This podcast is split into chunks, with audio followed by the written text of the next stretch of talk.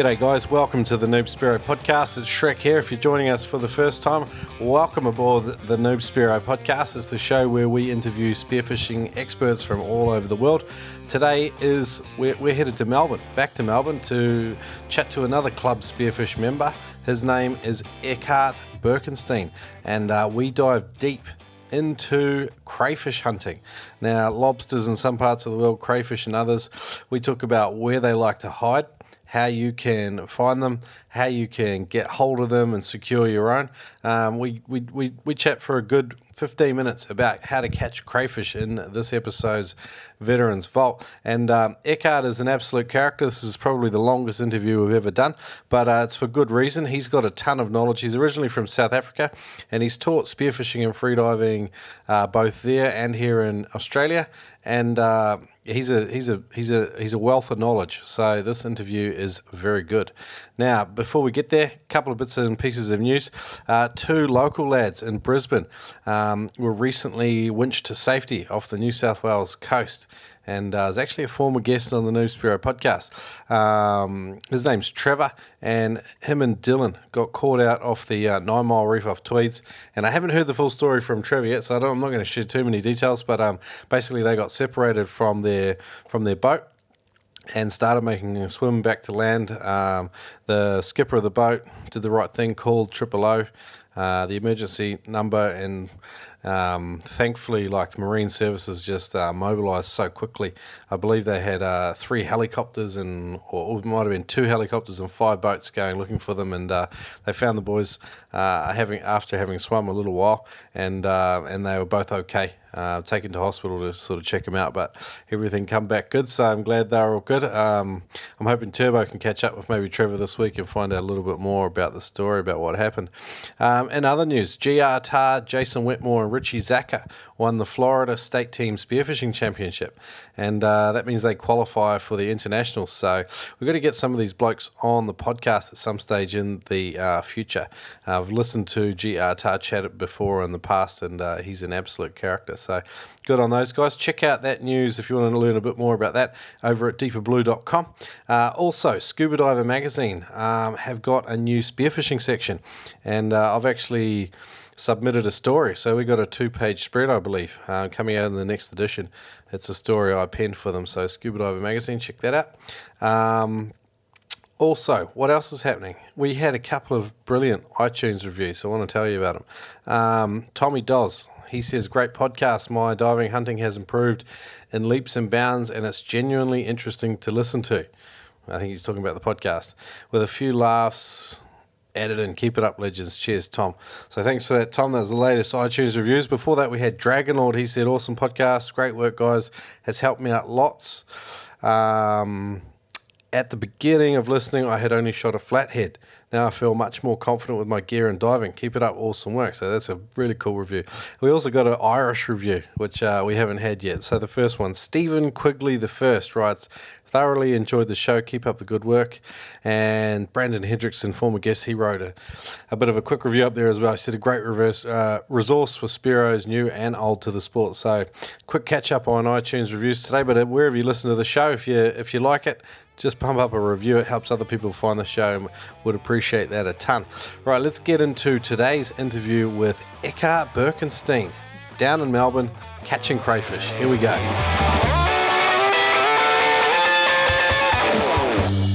Spear guns, they're only as good as their rubber and rigging.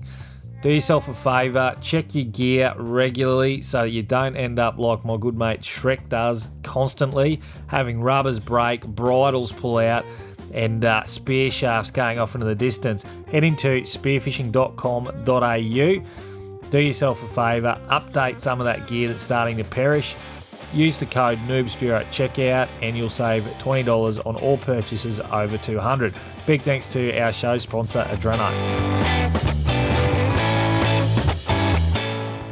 G'day, guys. Welcome to today's Noob Spearo podcast. We've just um, had a little bit of a quick chat with Turbo. There's been a severe workplace injury over there at Noob Spearo HQ. Turbo, can you fill Eckhart and the listeners in on, on what's happened to you, buddy? Yeah, so I was having a little um, little pre-interview wine, and then I um, shut the what are you, the waiter's friend, the little bit that cuts the foil off on my finger and it hasn't stopped bleeding. So I couldn't find any band aids in the house. So it's toilet paper and sticky tape. But now I can't use the trackpad on the Mac, and it's, it's actually quite difficult. It's um, unbelievably difficult. So, thanks, buddy. So there's that was good. So there's wine. There's wine flowing freely. Eckhart is uh, he lives in Melbourne, works at Adreno. He's a spearfishing and freediving instructor, originally from South Africa. It's great to have you with us, Eckhart. You're also having a vino, I believe. Of course, of course. It's uh, from Spain, a little Tempranillo, just to uh, get the evening going, you know. Oh, mate, that's, right. that's really nice. Mine's from a box that says Banrock Station. I don't even know why I was using the waiter's friend, to be honest. Uh, so the interview's kicking off with a bang. Um, what do you do at Adreno um, down there? Our major show sponsor. You, you, you're. What's your role there? Ah, I feel like I'm part of the woodwork, mate. Uh, I'm I'm pretty much there uh, five days a week and um, help help the team at Adreno with with just sales and um, I'm the assistant store manager there, so keeps me pretty busy. So you're a- Assistant, assistant store manager or assistant to the store manager? Well, I guess they both would be this very similar to the same thing. Yeah, okay. Same, same, but different. I mess. I, I, I messaged your your boss, and they said you just do a bit of cleaning. Oh well. no, no, no. It's good to have you with us, Eck- Eckhart. I've, I've chatted with you briefly before. Just um, so are you also part of Club Spearfish? Because we've recently had Sven on the show, and I, I just it seems like all you blokes are in the same club down there. Yeah, so I am actually, but you look, um, the last time I was at a meeting was like over a year ago with uh, a new family. You've, your spare time is, is severely limited. So I actually haven't even been to a meeting in, I'd say, at least a year. But I, I'm, I'm still technically a, a, a silent member of the club. Okay, all right. It sounds like there's a pretty good culture down there. Um, how long have you been spearfishing for, and, and, and where did you get started with it all? So I started spearfishing. I guess it's a bit of a longer story. I I grew up in Namibia, which is just just north of uh, South Africa on the west coast. Okay. And my father would always take us as a family down to the beach and go dive crayfish with a whole bunch of other families. So being near the ocean and, and going fishing on the weekends with them was always kind of part of life. And I think it's, I mean, if, if you chat to a lot of people, everyone's got very, a lot of people actually have similar stories where, you know, the ocean was always part of their kind of upbringing and, and the, the story of how they grew up. So the ocean was definitely the same for me, like super important in terms of like we used to go fishing with my my father on the weekends, and um, he'd go crayfish diving. So that was part of the story. And we moved to South Africa when I was uh, like 13, 12, 13, and the fishing was. Uh, you know, the shore angling in, in South Africa, I mean, you've got to know what you're doing, which being young, I, I had no idea. So it was a little bit boring for me. So I started surfing. So I spent my high school in the water just surfing. And when I moved to uh, Cape Town, where you can actually um, start crayfish diving, because where I grew up in this little coastal town, this small little town called George, uh, which is a great neck of the woods. Actually, if, if you guys have ever heard about the the white mussel cracker, it's a kind of a very well known South African fish species. It's, it's one of the meccas uh, for them. But there isn't really much crayfish life there. I- Although I have found crayfish there, um, it's it's v- incredibly rare. Um, so when I moved to Cape Town, me and my brother actually started crayfish diving. You know, you're diving down, grabbing a couple of crays, and all of a sudden you you know you see some fish, and you know obviously the the the the, the, brain started to work, and we started to kind of put two and three together, and get five. Uh, what had happened actually was my brother over that like this December holiday because South Africa's got like most places in the world, world has got seasons for your crayfish or lobster.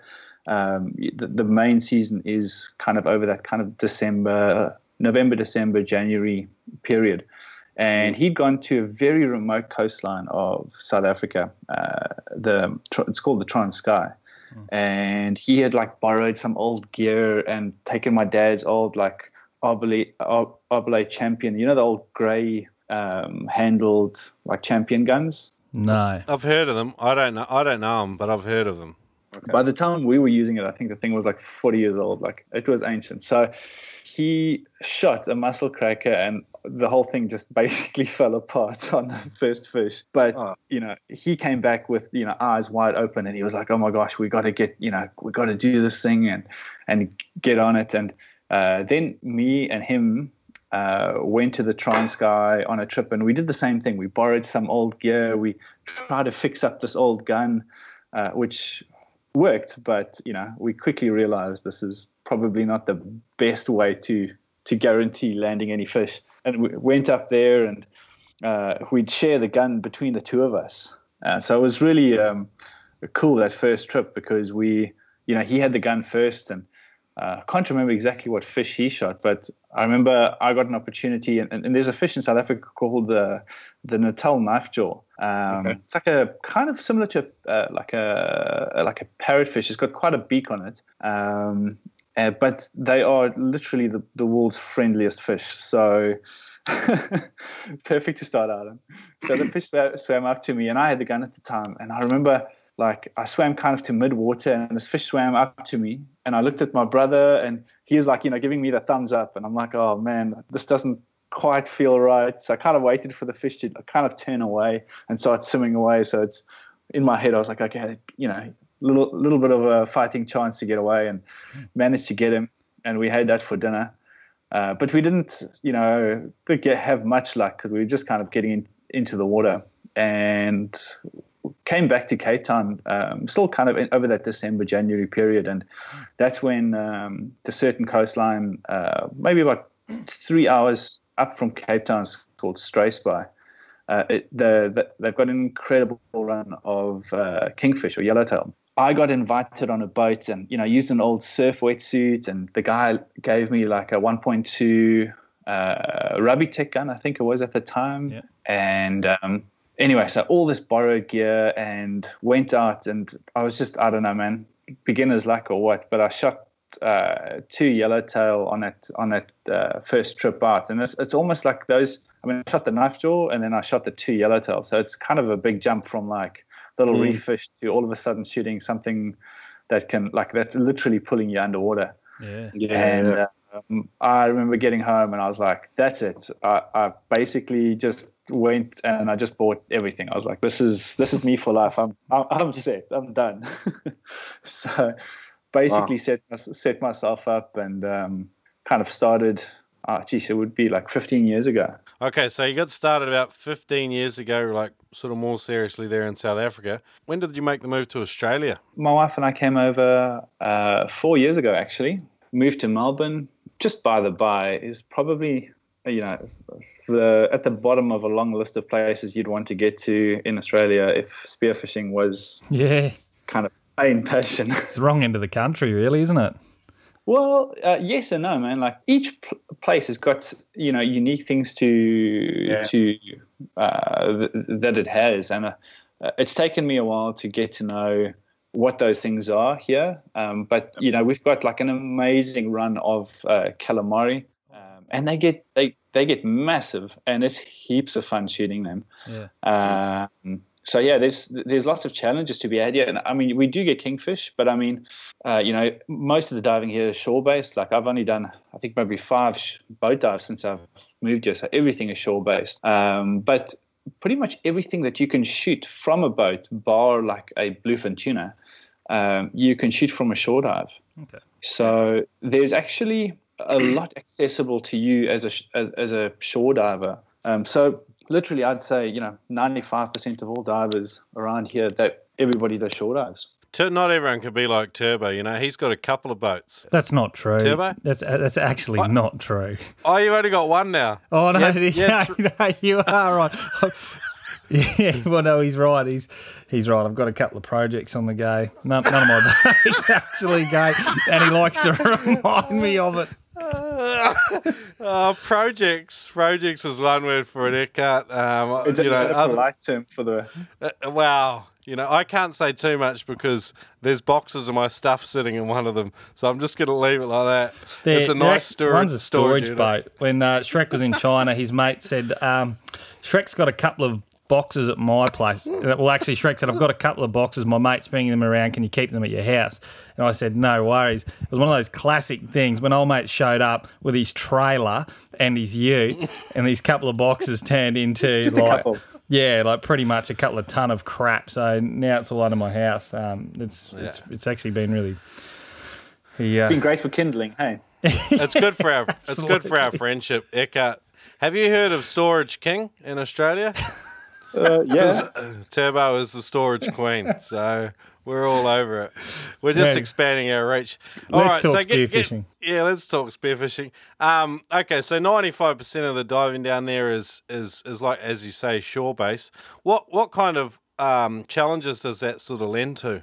Well, geez, there's actually heaps, to be honest. I guess the one is the equipment side of things. So, uh, do, doing rock hopping, you're incredibly rough on your gear. Like, so your socks, um, I mean, you kind of fly through socks like quite a lot because, I mean, sometimes you're doing fairly long walks. Uh, you know, you, you could do the. Um, uh, the alternative thing of getting a pair of Crocs and walking around in them, but you know most guys just wear wear their wetsuit socks and you know destroy them and get some new ones. So gear wise, it's definitely um, uh, it's hard in the gear. Um, so that's that's definitely a challenge, and also the weather wise in in Melbourne, it's it's been a real learning curve because one, you know, the back beaches. Uh, they're very temperamental in terms of swell, and if there's any kind of increase in swell, the, the the currents that are running off the shore can get incredibly strong. Okay. So there's there's th- that aspect. Uh, there's no- so there's a just kind of like the the currents that are running off the shore, but then you also get tidal currents because Melbourne has got two main bays. So you've got got Port Phillip Bay, and then you've got Western Port, and the water obviously high and low. It's it's it's coming in and out of there all the time. So there's that tidal movement too. So there's actually a lot of water movement, which is it's pros and cons because um, you know the the pro to that is, you know, if we get heaps of rain, obviously the, the bay can get very filthy, but it brings down nutrient rich water. And then obviously, you know, a couple of tidal changes and, you know, either a more rain or, or like crazy winds, that that dirty water gets uh, gets to moved out of the bay actually really quick. So, uh, so that's when I when I when I came here, I you know obviously try to ask as many questions as I could, but I'd basically just pack my car and drive as far north as possible, and then just see what the water's like, and keep driving south until you know it starts getting better. And as soon as I go, okay, yeah, you know this this looks like we can get in the water here. Um, you know, I'd start kind of trying to look for reef or look on Google Maps and and see where I can find structural reef and and just basically get in and explore and see what it's like. Yeah, so so the further south you go in the bay, generally the rule of thumb is uh, that the visi- the visibility in the bay gets better. Right. And Alright, cool. What's the trade off there? Um, like obviously, like you said, obviously, the further south you go, the better that viz gets. Now, is the diving better in the north because of that reason? Because there's less pressure due to dirtier water? Is, is that something that you find? Yes, and it depends on this what kind of species you're hunting. Okay. But the further north you go, like this, there there isn't a lot of great structure. Okay. Um, now, obviously, if you had a boat, that would change dynamics completely. But most of what we have accessible on shore dives, the, the structure isn't that amazing. Uh, the further north you go in the bay, but I mean, there's definitely reefs and stuff that you can explore. But kind of in that middle Frankston, Mount Martha, Mornington areas, there's kind of like the like I'd say like 80% of of Spearos in in Melbourne cut their teeth is is kind of in that neck of the woods. Okay. So, so Eckhart, you've been you've been spearfishing 15 years, and uh, I mean, I wanted to take it back to a bit of a personal level. What what sort of gave you the motivation to become a freediving instructor? When did you do your first course, and sort of you know what inspired that? I'll, I'll give you the kind of Reader's Digest version. So when I started spearfishing, um, obviously being such a long time ago, there wasn't really a lot of information that's accessible. Like so, these days, you know, you can watch YouTube videos uh, of some of the best like freedivers in the world and and get tips and technique tips. And there's obviously, uh, you know, f- generally freediving courses pretty much in every major you know city in in Australia, um, you know, it's, it's it's it's pretty easily accessible, and that information is is so powerful. So I realized that there was a need after making heaps of mistakes, basically. So when I started spearfishing, so like I'll, I'll give you one one quick story. When I started spearfishing, you know, no one really taught us, uh, you know, safe equalization and what, when, and how to equalize. And um, you know, I, I, used to go spearfishing, and every now and then I'd have one of my ears just just stop equalizing at let's say you know five to six meters, and I just it got me so frustrated, and I'd swim down, and I just couldn't get beyond this point. But my one ear would equalize, and the other ear wouldn't, and um, I just thought, well, you know, clearly I'm not blowing hard enough, so I just thought, you know, as as any young guy would, you know, add add a bit of force and a bit of elbow power, and see how you go, and um, you know, it, it worked for a while. And then one day I did that and I actually blew my eardrum. Uh, or ruptured my eardrum. And I just remember this like rush of water and just this absolute weird sensation. Um, that didn't stop me from diving though. I just kind of carried on diving for the day. And I remember getting out and getting to my car and I just like didn't feel like so dizzy, but I was just like, I just couldn't hear properly. Like I didn't know what was going on. And um, yeah, I ended up losing about 10, maybe even up to 15% of my hearing in that year. Oh. Um, and so, and uh, what, what, do you call that? Like ringing in your ear? Like tinnitus. Yeah. So this stuff came around and I was like, this sucks. And then my dad's a doctor and he was like, look, you've actually got this for life. And that kind of brought it down to me. I was like, this this is horrific. so I was like, I don't want to make more mistakes like this. So I got in contact with Trevor Hutton, which is at the time he was basically South Africa's best freediver. He's an incredible spearfish. I mean, he dives super deep, um, like stupid depths. And so I did a course with him, and that just really, uh, you know, put a lot of uh, things in place. Like I was diving, like I didn't realize I was diving dangerously, but I was doing like I wasn't doing long dives, but I was doing hardly any surface interval. But then again, you know, like I didn't know, I didn't have that information. So I would dive for like 20, 30 seconds and I'd be on the surface for 20, 30 seconds. Ah, yeah, and I would, and I would do that for like two, three hours. And after doing this course, I was like, right, this is why I've got migraines. And, you know, like uh, after pretty much every dive, you know, it was, it was brought home a lot of stuff to me. Yeah, right. So I did that course with him and it kind of started that kind of like that learning process, just realizing uh, what a lack of knowledge I had and how much I had to learn and try to unlearn bad habits, really. And then actually, I'd always looked into becoming an instructor, but oh, you know, it just never really came around, uh, or an opportunity didn't present itself. And then um, I got in contact with Adam Stern. I don't know if you yeah. guys might have yeah, heard yeah. about. Yeah, we know him. Yep. So, yeah, amazing guy. I did one of his deep weeks last year, um, wow. and then just did, did my in, uh, instructors with him too, and that was again like to actually go and free dive for a week. It's just it's it's like uh, it's such an intensive time, and you're like you're just diving every single day. You know, there's theory. It's like it's you know there's like 40, 50 people. I, I don't know how many. I think this this year I saw that he had a massive group, but there's so many divers. So you, are watching everybody dive. You're learning so much, and um, yeah, it was it was pretty pretty crazy. So um, and that was like a, just a process to you know uh, start this like learning thing and try to learn more and uh, you know get better habits um, I was teaching, you know, beginner spearfishing courses in South Africa, but uh, you know, coming to Australia, you also realize like you can't just like with insurance and liability, you can't just go ahead and uh, you know just do something on your own. You've got to uh, mm. figure out the right way to do things. So um, yeah. yeah, I did my yeah, so I did my instructors with with with Adam. Yeah, been teaching since last year. And you're pretty well regarded by some of those Melbourne guys. I've heard a couple of good things about you, so that's pretty awesome. I wanted to I wanted to get a bit of background on it. How, how, how do you go finding um, depth in Melbourne? Like, where would you do your courses if you know if you're taking well, that's the thing. Melbourne's actually it's really hard to get depth because you've got to put it like this: diving the back beaches, you're only going to get maybe seven days in a month, if you're lucky, that you can dive the back beaches, that is calm enough. Hmm. But then, you know, most of those days fall during the week, obviously. Obviously. Uh, yeah. So, so you've pretty much just got the bay to dive. Um, and the bay is incredibly shallow. You know, for you to find depth in the bay is pretty hard. And then you you swim out in the bay, and then there's all the boats. So you know, I have a few friends that have actually had very very close. I, personally, I've, I've had a few pretty close calls with boats. But you know, in summer, I almost avoid diving the bay because there there's so much boat traffic.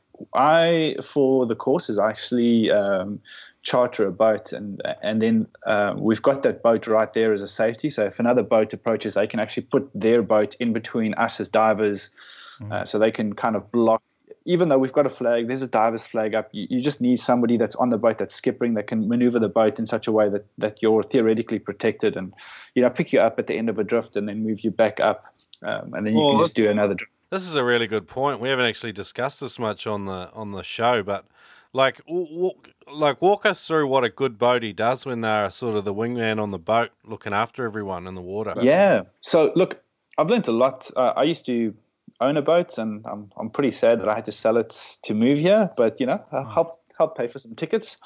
Um, but there's a lot of things that, that a boatie can do. Here in Melbourne, and I'm not sure how you guys dive further north, but in Melbourne, a lot of the guys anchor up um, yep. and then everybody gets out of the boat and everybody kind of like swims off and goes spearfishing.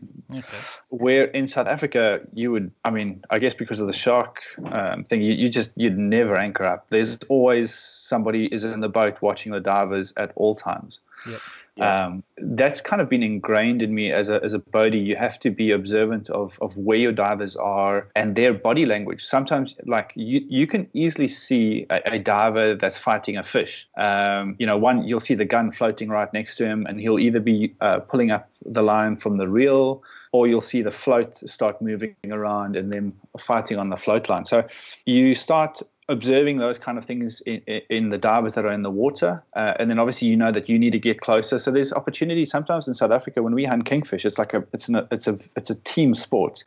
Um, so if you swim into a school of, of kingfish, you call the boat over as quickly as you can. And so uh, as a boatie, you've got to be like on your A game, um, and you kind of uh, head straight in there. You you give the guy a, a, a, second gun. You take his gun and clip it off on the side of the boat. He's got that gun then to uh, reload and then hopefully shoot a second fish out of the school. And uh, then I mean you're passing guns to like the other divers too, because you know you're, you're generally when you shoot one, you'll hold that fish in you know seven to eight meters of water. Your buddy can shoot a fish, then hopefully you get another gun, and hopefully you get another fish shot in a fish. And obviously it's like a massive like spaghetti meatball mess, yeah. but then.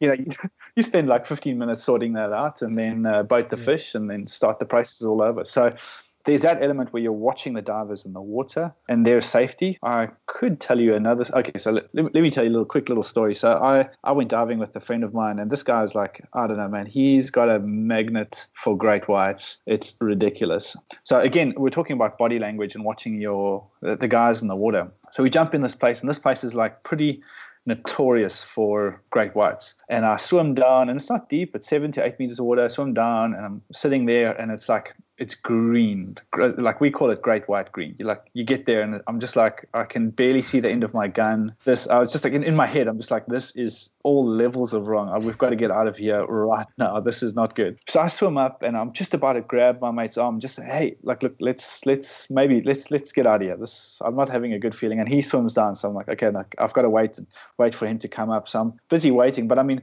obviously, like you know, you can I can't see anything, and uh, all of a sudden he shoots up next to me, uh, and he's kick, he's finning so hard that he fins his whole half a body out of the water, and all he shouts is white, white, white. Puts his head back in the water. We we go like back to back, um, looking for this shark that he'd seen, um, but literally in like maybe five ten seconds, the boat was like right on us. We we jumped so hard, like I think we almost flew over the other side of the boat, and the viz ended up being so bad that the the, the great white had swam underneath me, and I hadn't seen a thing, and oh, yeah. it nearly swam straight over his head. Oh. So it was yeah. A, so I've seen a video like that getting around on Facebook and it's in that green South African water, and this aggressive white pointers sort of coming up on the divers.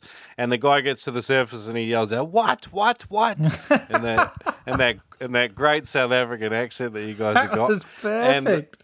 And, and uh, so, like as you were telling me the story, I was getting the visuals and everything. Like, so yeah, and so that's a good a good um a good it's a good story to sort of demonstrate, you know, what a good boatie is. It's it's someone that's aware. So that's it. So you're, you're being aware of your divers, of where they are and when they're diving. So you actually you'll know that you know this person he's a, minute and a half diver. This person is a 40 second diver. So you'll see when, and, and so you'll have a rough idea of when they're going to come up. So you know there's that aspect where if, if one of your divers dives, like you can't just go and fetch something from another diver because you, you're not 100% sure where this other guy's going to come up. You've got to wait for that person to come up so that you can then maneuver the boat. If that makes sense. Yep.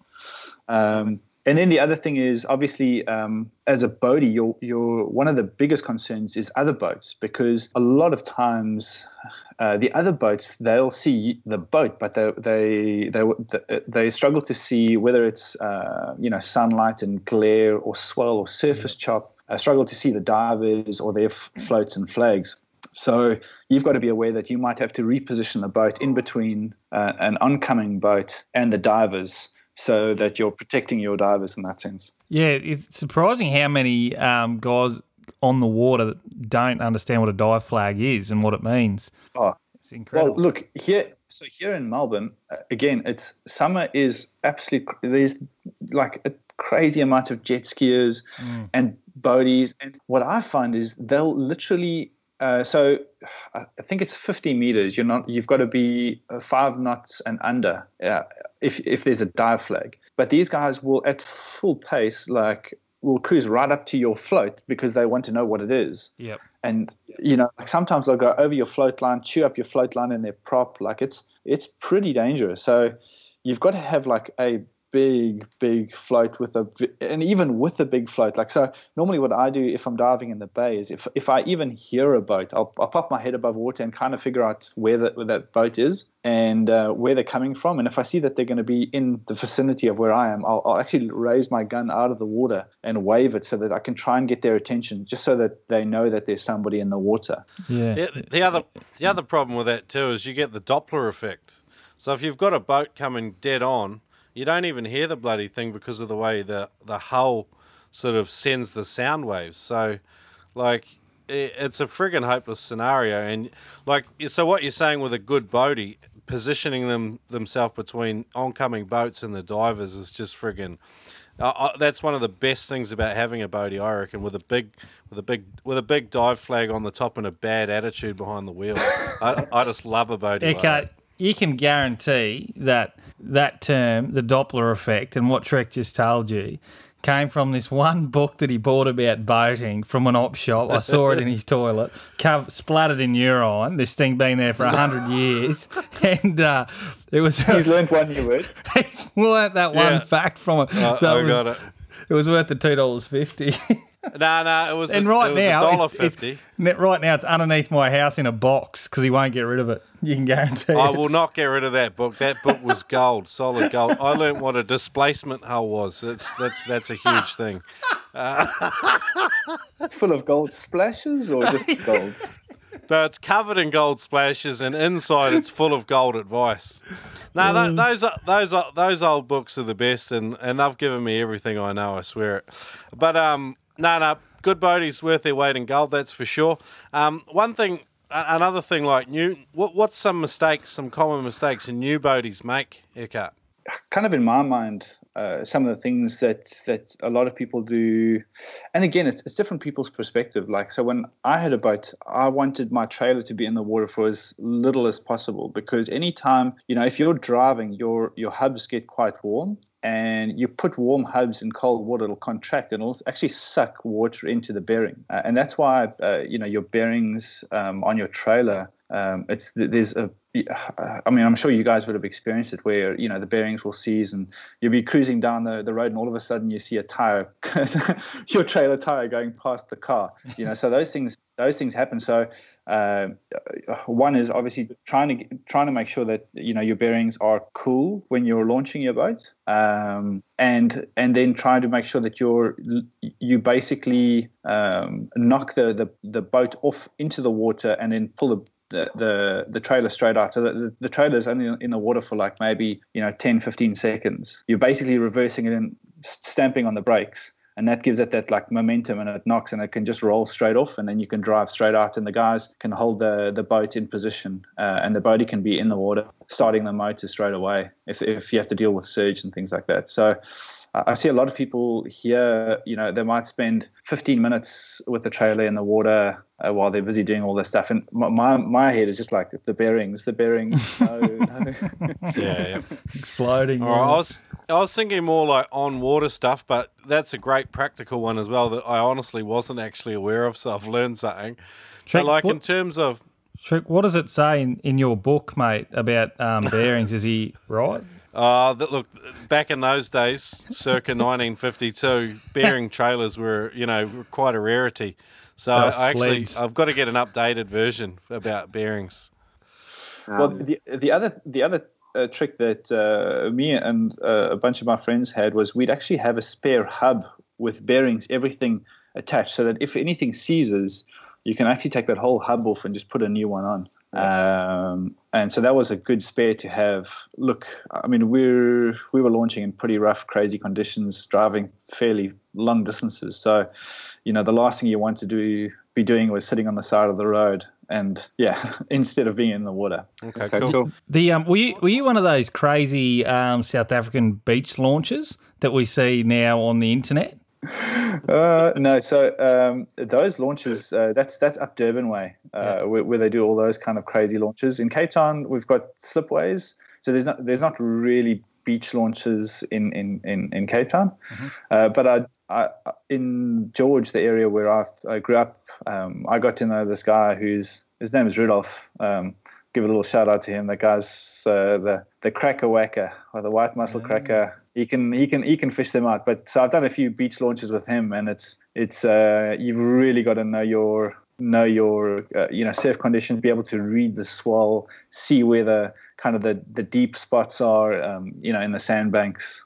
So it's it's it's pretty challenging. Yeah. It's some of those um, launches they do over there look absolutely terrifying. I'm not interested in them at all. Oh man, Absolutely crazy. it is. Right, it well- is. Shrek, Jeromy Gamble from Spearing Magazine's been in contact with you and he's got a ripper deal, mate. What is it?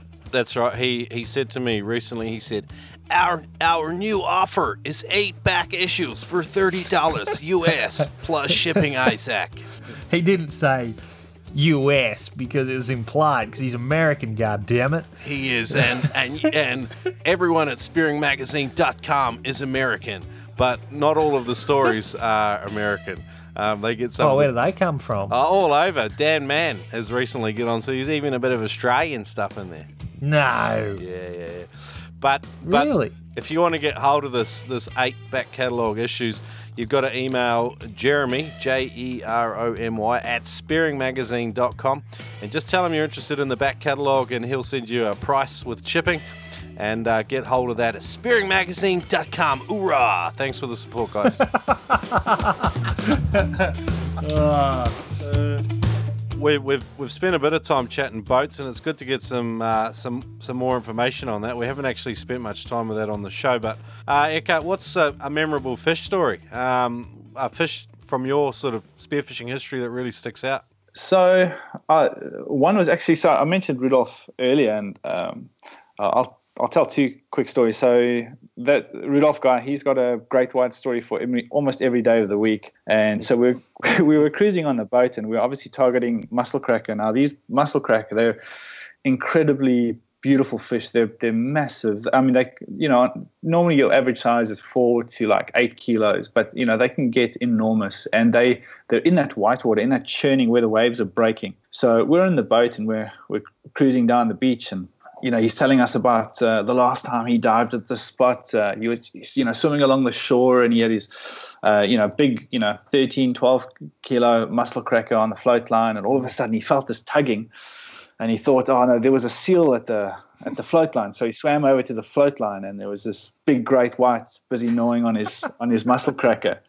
And he goes, yeah, that, that's this spot here. So who's who's going to jump in first? So um, yeah. Anyway, he loves telling like telling you these stories and going, yeah, that's this this is exactly where this thing happened. So who's who's going to jump in? um, so anyway, so we we jumped in there and. Um, you kind of get to know what terrain you're looking for, and I found this this perfect terrain. Like everything just looked absolutely perfect for mussel cracker. And uh, I swam down, and there were these large boulders, and I kind of wedged. So with mussel cracker, because you're in the breaking waves, they it's the the the the it's always trying to lift you up and wash you around, but you can't move around for mussel cracker any kind of sudden movement, and they just bolt like just light, and you just hear their tail just like doof doof doof doof as they swim away. Mm. So I wedge my knees and my elbows in between the rocks so that I'm not that I can't get moved around and I look up into the shallows. It's probably only like you know a meter, meter and a half deep on the in the shallows, but it just looks absolutely perfect. And I can see there's this big boulder and there's a little gully on the other side, and I see uh, you know three, four fish get sucked out of this gully with uh, with the next wave that came and they kind of get as the wave goes over me it pushes them back to the shore so they get washed back into the gully. But i could see that in their body language that they didn't get a fright because i was there. They just kind of saw me and drifted back.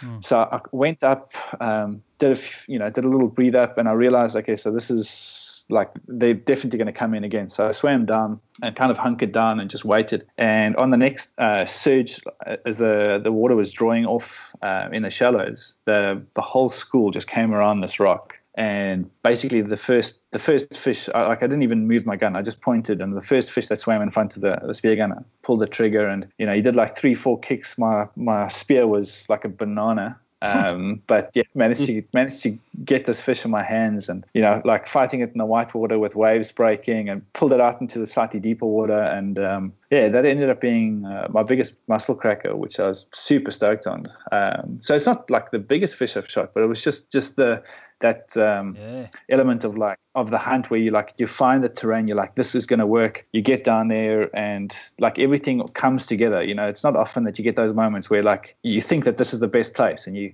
yep. you get down there and it is the best place like that doesn't often happen yeah that, they, they look like just a ball of muscle those fish too Oh man, that incre- like you literally, if, if if you give them a fright, all you hear is doof, doof, doof, doof, doof, as their yeah. tails kick away. And if, and a big school, obviously, you know, if you hear those tails, that means that you've done something wrong. They've seen you and you haven't seen them. Yeah. So and then they'll swim straight out of the area. You might as well kind of you, you'll have to swim. You know, you might find that school again if you're lucky, but it, it would be super rare to find it. So, so what did that fish weigh? Uh, 14 kilos on the dot. Oh, nice.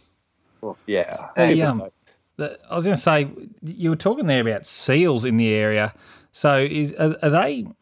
Do seals prey upon these fish in the shallows? Is that why? No, no, no. no. They they they prey on uh, the fish on the back of, back back end of your float. Yeah, right. Um, yeah, I mean even here in Melbourne we have the same. Okay. Yep, so we've got there's a fair amount of seals, uh, not not crazy amounts, but um, it's definitely a factor. And and obviously there's you know sharks here that uh, you know in South Africa we've got seven gill sharks or cow sharks. And, and here in Melbourne we actually have the same. We've got the the seven gill sharks and the cow sharks here too. And they can be pretty cheeky too. Okay. cool. Yeah right. wicked uh wicked memorable fish there. You said you had two.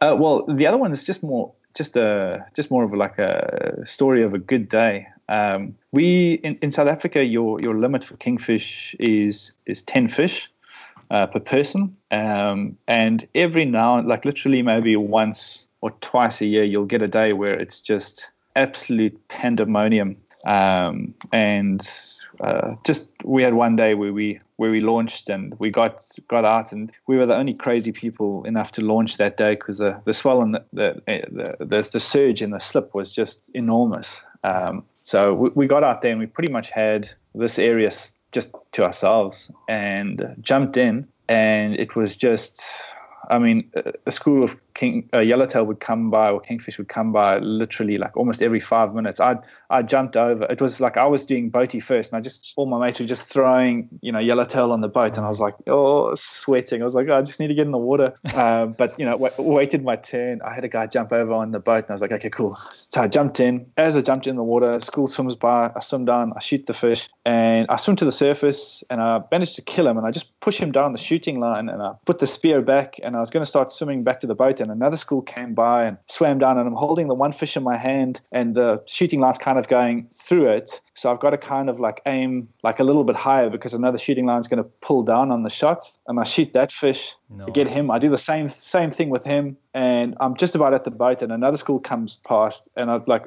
I shot the third one. Like literally, I've got like three uh, yeah, kingfish. Right on on the one gun, and I'm right at the boat now. So I give the guy on the boat that gun, and he passes me another gun, and I swim down and shoot another fish that was swimming next to the fish that I just shot previously.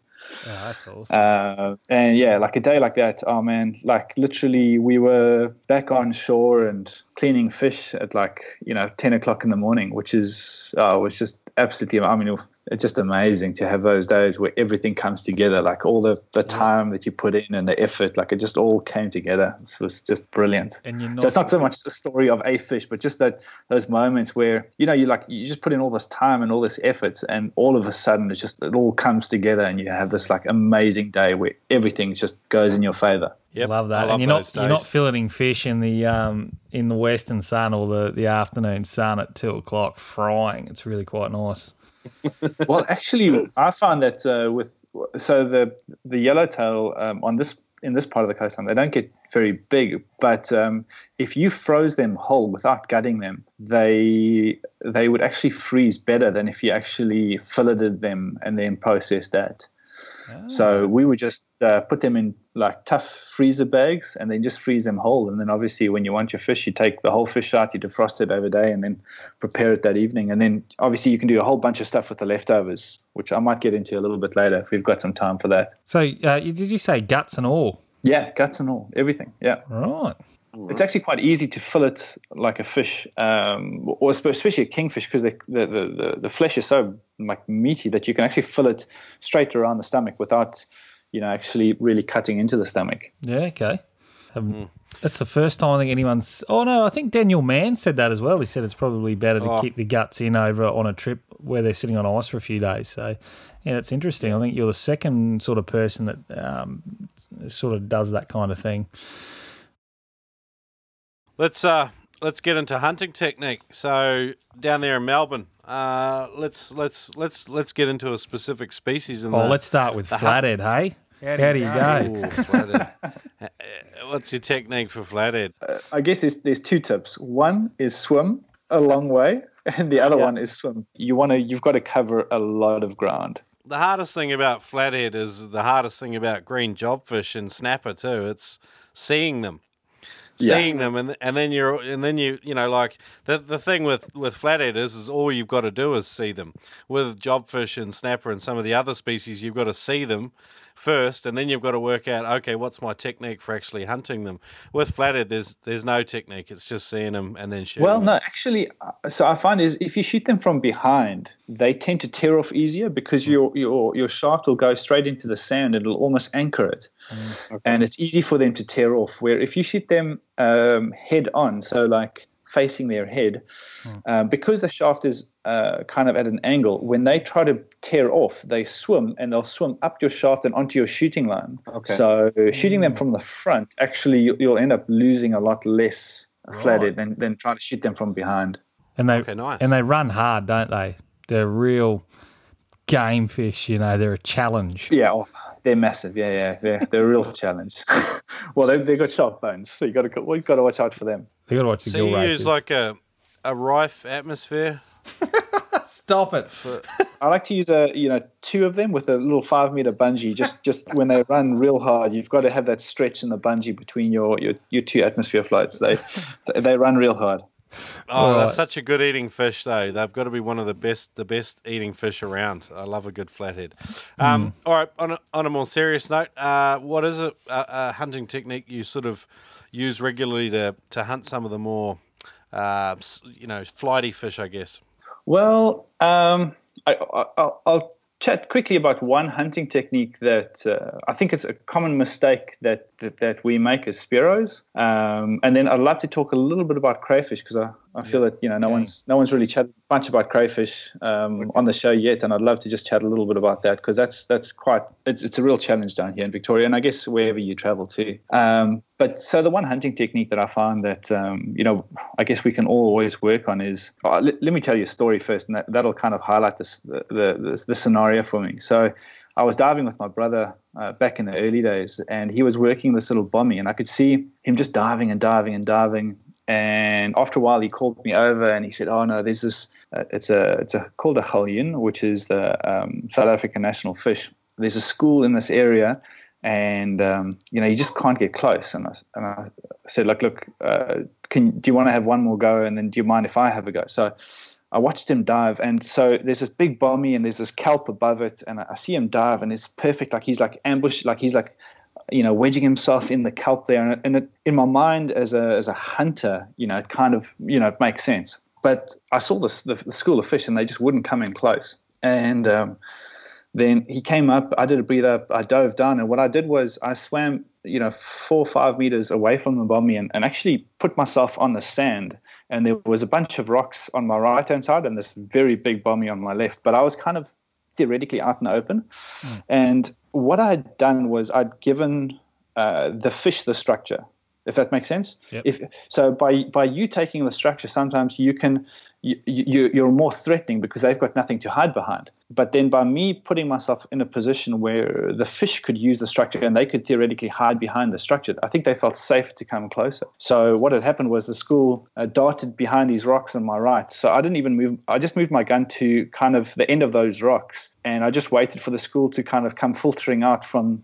from behind the rocks um, and you know basically plugged the nicest fish. Um, but that's that's an area where we often fall short. Where like in your head, like it, you know, you you're like you think you're like the the sniper, but what what you've done is you've taken the structure away from the fish, yep. and you haven't given them any security to come in closer to come and feel safe in that space again. Yeah, nice. That's a, yeah, that's a really good point, and it, that actually makes me think about our trip we did to the Coral Sea, where probably not even thinking about it, I did the same thing with um, with a mew or something very similar to a mew. I think there's a few little different species oh, up there that are quite similar, but same sort of thing. They, um, yeah, if you're off to the sand, just to the to just away from a little bit, they'd sort of come to the bommy and cling to it. So I didn't put it together until just then, but um, yeah, that's that's pretty good advice. Yeah, well, look, it's it's just that area where fish are naturally inquisitive, but if you uh, behave in a way that's threatening for them, um, obviously they're, they're not going to come in close. But if you if you swim down to an area and they feel safe enough that they're like, oh, I've got this structure to hide behind, or this little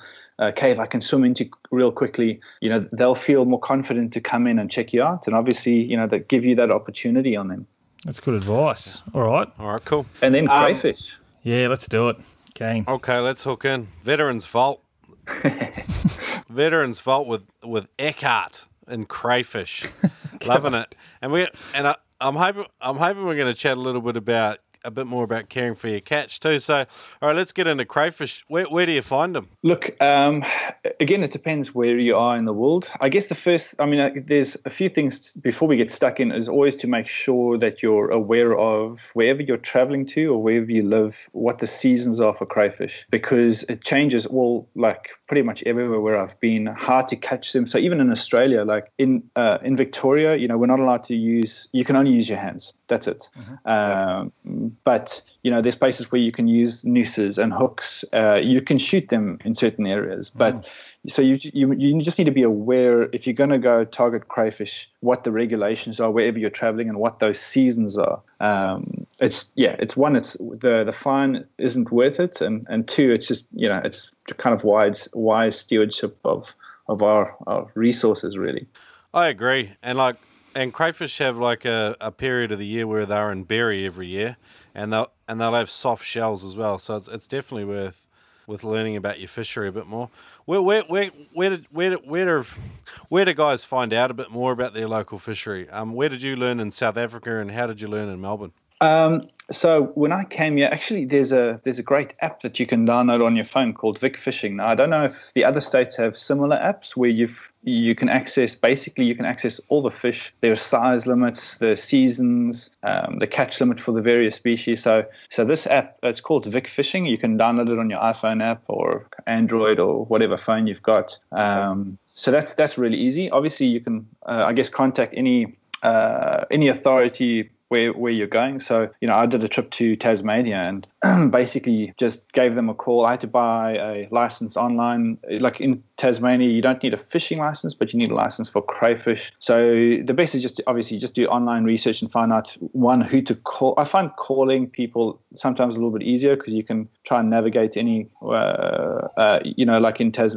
Tasmania, there's they've got different zones. Uh, mm. So there might be areas where there's different zones that that you're not aware of as, as a as a traveler, like coming to a, a new state or a, maybe even a new country. You're completely unaware of it. So the best is just to try and do as much online research and then also use Facebook as a forum. Like there's so many forums wherever you're traveling to, there's going to be like some sort of like spearfishing wherever, um, you know, and use that as a resource and ask questions. And, you know, you, you, people, like I find people incredibly helpful. Like when I moved here, you know, obviously posted heaps of questions and asked as, you know, as many questions and I got heaps of answers. So it's, it's, uh, you know, the, these online forums and tools can be an amazing tool if you use them correctly. All right, so we've we've we've learned a little bit about the fishery where we're where we're located. What's the what's the next step? So the tools, obviously, you want to have a tough pair of gloves. Um, mm-hmm. Pretty important. Um, down here, the, the the holes are so deep and so dark that I remember when I moved in South Africa, you don't really need a torch. Like there's lots of crayfish, um, and and they don't hide as well as they do here in, mm-hmm. in, in Melbourne. Um, so we never used torches. Um, but then moving here, I thought, oh, I, I, don't need a torch. I can find crays. And, you know, I found a couple without a torch, but man, was it difficult. Like it was, it, it made my life so hard. And after I bought a torch, I was like, I was just, you know, just, it's like that lesson where like sometimes you think you can get away with, with, without spending money or with, or like something cheap. And then you mm-hmm. buy what you should have bought originally. And you're yeah. like, why didn't I just buy this yeah, in the yeah. first place? Like, yeah, I know sure. bloke like that. Yep. so on that, on, on just on that, uh, you mentioned gloves, mate. Uh, they're just they're a terrible thing, the dive glove, and everyone whinges about them. You work in a store, you, you dive for crays, you punish gloves. What's the just give us a brand, give us a mate, give us a good cray glove. So again, it depends where you are. Down here in Melbourne, you know the water's cold, um, so we're just on the edge of our winter season. So in summer, we'll on the back beaches maybe get to like 20 degrees, 21, mm. um, and then in winter it'll drop down to like 13 or so. So yeah. it's it's pretty cool.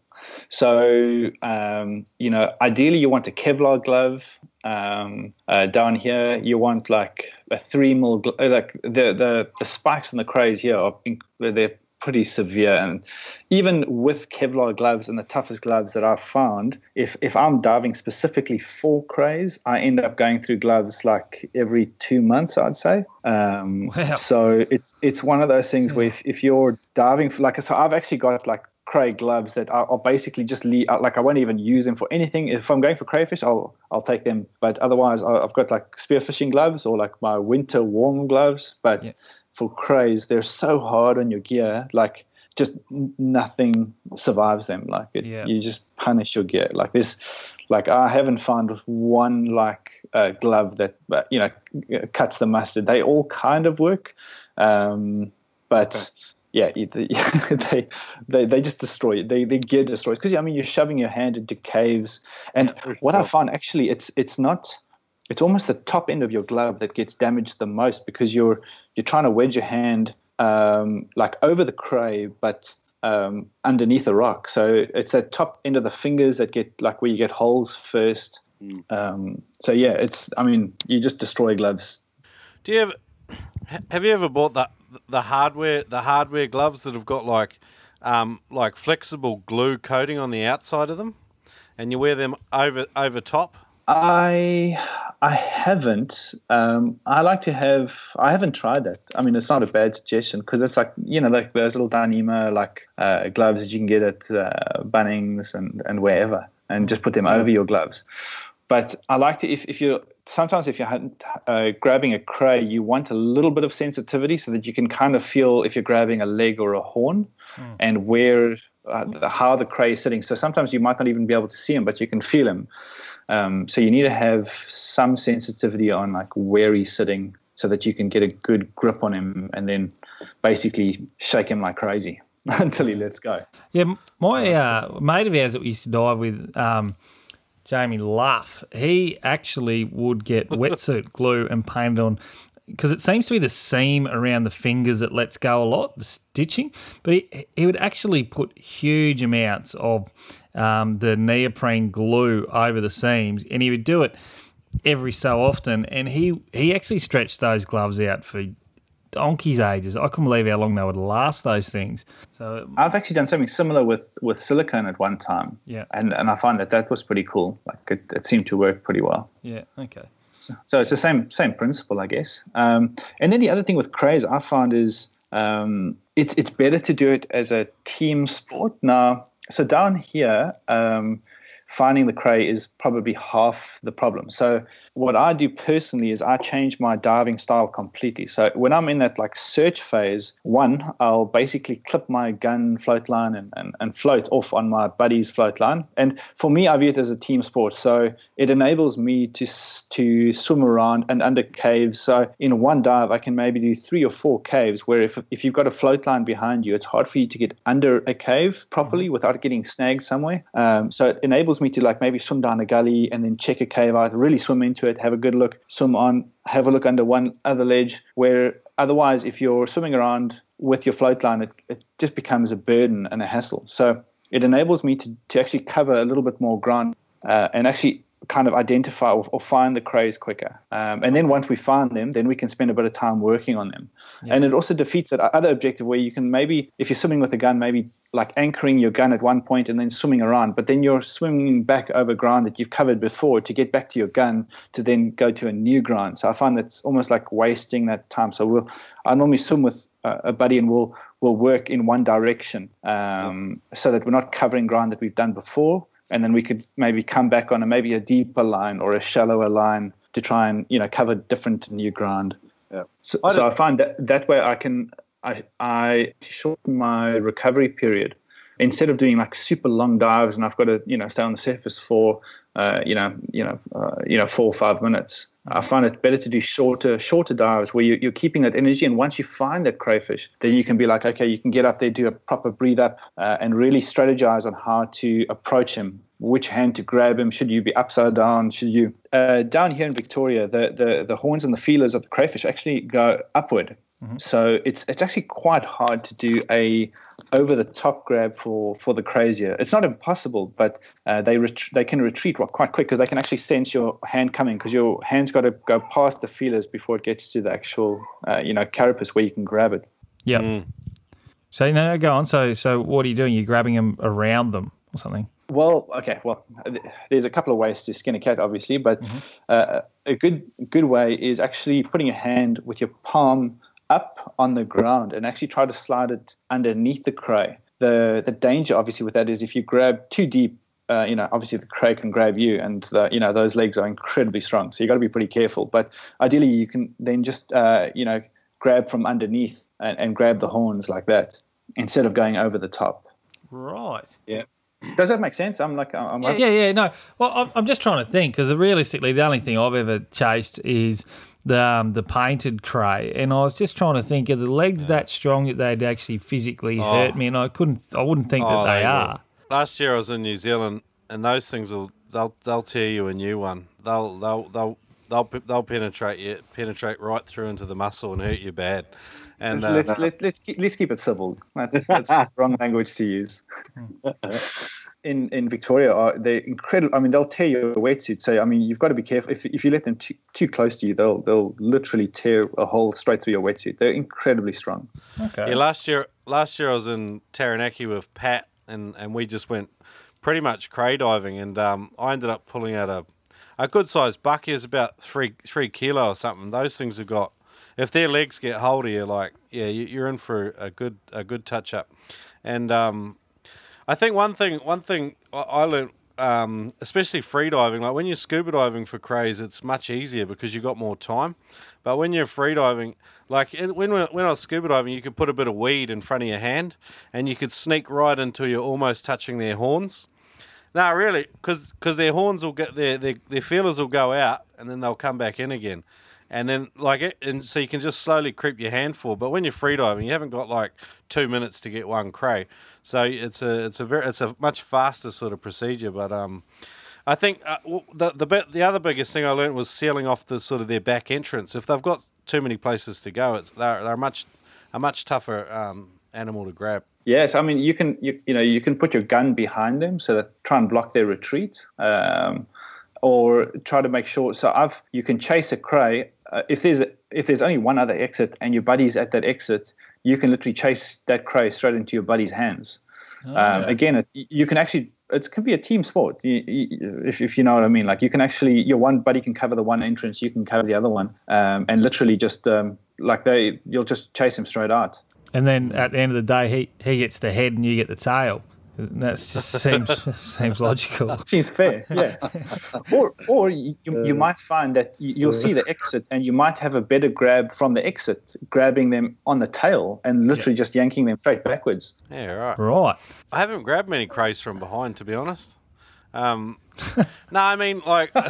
Oh, stop it! no, I'm, I'm not even being dirty here. I mean, like, whenever you're chasing them in New, whenever you're chasing them in New Zealand, like you, you don't you don't get to see a crayfish from behind because they're always head first outside the back of a, you know, facing towards you out of a crevice. Yeah, yeah, yeah. It's rare you get one in the open. You, you can you can also distract them with one hand and then move your other hand from the side and try to like basically bear hug the thing. So you know, there's you can approach them as you're saying. Even with scuba, you're saying you know slowly creeping your hand forward. You could do something similar with even with freediving. Is slowly like kind of distract them with one hand, where there's you move some movements, and you can see that they they're inquisitive. They'll actually come and have a look, uh, or, or, just distract them enough for you to actually get closer with your other hand. Um, and then I find. Uh, um, you know, a, a, really good technique with a grab is a lot of people grab from their elbow. If you if you kind of uh, thrust from your shoulders, um, you tend to get a lot more reach. Uh, and you know there's there's a greater chance of you actually and like and I'm normally trying to grab like at least 10, 10 centimeters behind the crayfish because by the time I'm on him, you know he's he's ten centimeters back. So you, yeah. that you you're kind of adjusting for his his his escape. Yeah, right. yeah, yeah. Yeah, okay. Uh, yeah, it's just unusual. Like, I've never really got to approach crays from anywhere behind them. Like when I was in when I was doing scuba diving, you could you could go right into a hole and and and you know you can see them all over the place. But generally, like diving in crevices, they're always sort of facing outwards, and so you only get a front-on approach, and so it's very much just getting past that front line of defence, which is their their feelers, and then you're and then you're good as gold. Yeah, and then obviously, you know, you want to try and grab them, you know, as close to the base of those two horns as you possibly can, because yeah. um, that's uh, basically the strongest area. Um, and I mean, obviously, if they lock into a cave, there a good technique there is to actually shove them backwards because they sometimes get confused, and then it's easy just to pull them straight back out or you just sometimes have to you know shake them left and right and up and down and as many ways as you can just to kind yeah. of dislodge them. Uh, so they, good... they, they quite literally they're back in, and all the sprawl, horn, all the spikes on them face forward, right?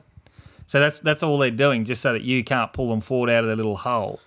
Yeah. Well, I, have actually had the crays. Yeah, they'll they'll almost push up into the roof. So I've had one cray where I pulled him so hard that the top of his shell was almost like normally they're spiky. It was almost smooth as uh, as, as he like grated on the on the roof of this cave. Oh. So they, they they really try to wedge themselves in there. It sounds like yeah, if they, fun if they sprawl, it's a good arm wrestle, and that's how you tear your gloves apart too. Because like you got hold of their horn and you're going backwards and forwards, backwards and forwards, just ramming them back in and out. It's good fun. I was going to say a, a, a, cool trick I learned from Kimi Werner in a in a magazine ages ago. She, she like with, with newbies following them, they always leave feelers and legs and stuff everywhere. You know, like it's just like you don't new new guys don't grab the horns like you say. They don't grab far enough back, and so they end up snapping feelers and legs off. But if, if you le- if you leave those feelers and the and the legs in the hole, those crayfish that live in that hole will move somewhere else. It's like a warning sign for them. So it's like take all oh, your excess legs and feelers with you when you go, and then that hole will still be good next time. I never knew that. Mm, I remember reading it in a Kimi Werner article a couple of years ago, and I thought that was pretty neat. Uh, it's mm. a hmm. good way to sort of look after your hidey holes. Yeah, or or I mean, if you if you catch a cray and and he drops a leg or two, you know, swim down and get it because I mean, you know, the legs is, in my opinion, it's like that's the best meat, man. Like that's that's that's that's, that's the best stuff to eat. How, how big are these like um, a, crays that you're you're chasing down there? So oh, they they get pretty big here, man. Like um, like the biggest I've caught is three point seven kilos. But I mm. mean, I've I've had friends that have caught four plus, like five yeah. kilos, um, and we've had I've chatted to customers that have caught bigger than five kilos. So it's they can get absolutely. I mean, when you see them underwater, your your heart stops, man. Like it's it's it looks like a dinosaur looking at it like at you. Like it's just it's amazing. Do you guys get pack horse crays there? Eka? No, no, no, no. We just get uh, the the uh, southern southern uh, crayfish. Now, eating wise, mate, are they are they are these things exceptional? Are they a lot better than the northern crays that we get? To be honest, I, I haven't had any of uh, any other species of crayfish here in Australia. I've actually only had the southern, and they're incredible. Eat like look, so I can't compare it to anything else, but mm. they're incredible eating. Like even I find in South Africa, the bigger crayfish didn't always taste that nice. Mm. Um, you know, the problem is a lot of people don't have a pot big enough. I mean, you've got to understand like you need like a absolute like a you know one of those like soup witch cauldron things to actually boil yeah. one of these or steam one of these things. They're, they're so big that you literally you know sometimes have to like do half the crayfish at a time. Like they're just enormous. That's awesome. Mm. yeah. Yeah Mate, do, you, do you guys do them on a, do you guys do them on a barbie cut like just cut them up the up the middle and and do them on the barbecue? So I, I've I've done that before, but I find that if you do if you do a crayfish like that from raw, um, the meat will stick to the shell because it gets kind of overcooked on the side, so it's hard to get the meat the meat out of the shell. So if you want to do it that way, the best is to parboil the crayfish, and then by then the, the if you parboil it, the legs are done anyway. So I normally what I do then is I break the legs off, and that can be like a little starter in a bowl, and then obviously you split your cray, and you can you know do garlic butter and you know whatever kind of marinade you want, and then you can barbecue you can barbecue the, the crayfish like that, and you'll find that the the meat and the tail will actually come out like nice, like the whole thing will come out. It won't get stuck to the actual shell, which is much better. That's a great tip. Nice. All right. Nice. Um, okay. Like we could talk about food forever. Um, with Shrek, but um, what, mate? What about uh, like finding finding good crayfish holes? Like, it, I just asked this question because something that stands out in my mind is when we spoke to um uh, oh, geez, the guys from California, they were talking about um, certain holes for lingcod. Um, uh, Jim Russell, it was. He was talking about lingcod holes, and he's saying that they they best if they face away from the predominant swell. Any sort of uh, thing like that with crayfish, or did I just waste a sentence? No, no, actually, no. It's it's very again. It depends, I guess, on species. So in South Africa, it's like they actually like to face the the surge because food's coming in and out of their hole, like those cracks and uh, crevices the whole time. I found here in Victoria, uh, sometimes it's like that, but the predominant like times when I find crays, generally the holes are facing away from uh, either the current or the swell. Uh, so just depending on, on, where you're diving, uh, it, it, might not be hun- like 180 degrees away, but it might be at like 90 degrees of where the, the swell is going. So they're, they, they definitely like a little bit more of a protected area. So sometimes you'll find is you'll swim down and you'll see this big like horizontal crack, but then there's a ledge. And then instead of facing into the crack, they'll be under the ledge that's facing the crack, if that makes sense. So they're completely protected under there. Um, so yeah, it's it's um, it's definitely a factor. Like I'm, I'm not sure, like in you know what the crays are like where, where you guys are, but um, there's definitely an element to that uh, down here in Victoria. Some sometimes with um with species you get like signaling um, things, you know, like other species in the area that sort of indicate that, you know, you're in a good spot or, you know, like I remember in Wellington, there's a sort of a weed that grows on the bottom. And if you see it, it's like you're, you're in a good area to find crays. Have you got anything like that? Is there any sort of uh, weed or kelp or um, you know maybe sea urchins or something else that? uh, um, so obviously, uh, sometimes you get these little Port Jackson sharks in, in the caves. Uh, and that can always be a signal, uh, just obviously to look behind it. Sometimes, so I went diving actually uh, with Swen, uh, your uh, the previous interview that you guys did. Um, mm-hmm maybe three, four weeks ago, and we were diving, and I found about six small crayfish. Uh, they weren't size, I obviously didn't try to catch them. But when you see crayfish, you'll often find, and especially like so here in Victoria, if you find like a female, you'll often find another female in the vicinity. Uh, but if you find a female, you'll definitely there'll be a male somewhere in that area. And so I had looked in that area quite extensively because I thought uh, there must be another cray, like uh, there must be a bull that's looking after these crays, or that's that's that's the, these are his these, these are his little ladies, and um, I couldn't find anything. We swam on, and then actually on the way back, I swam down and I found this like this really nice bull.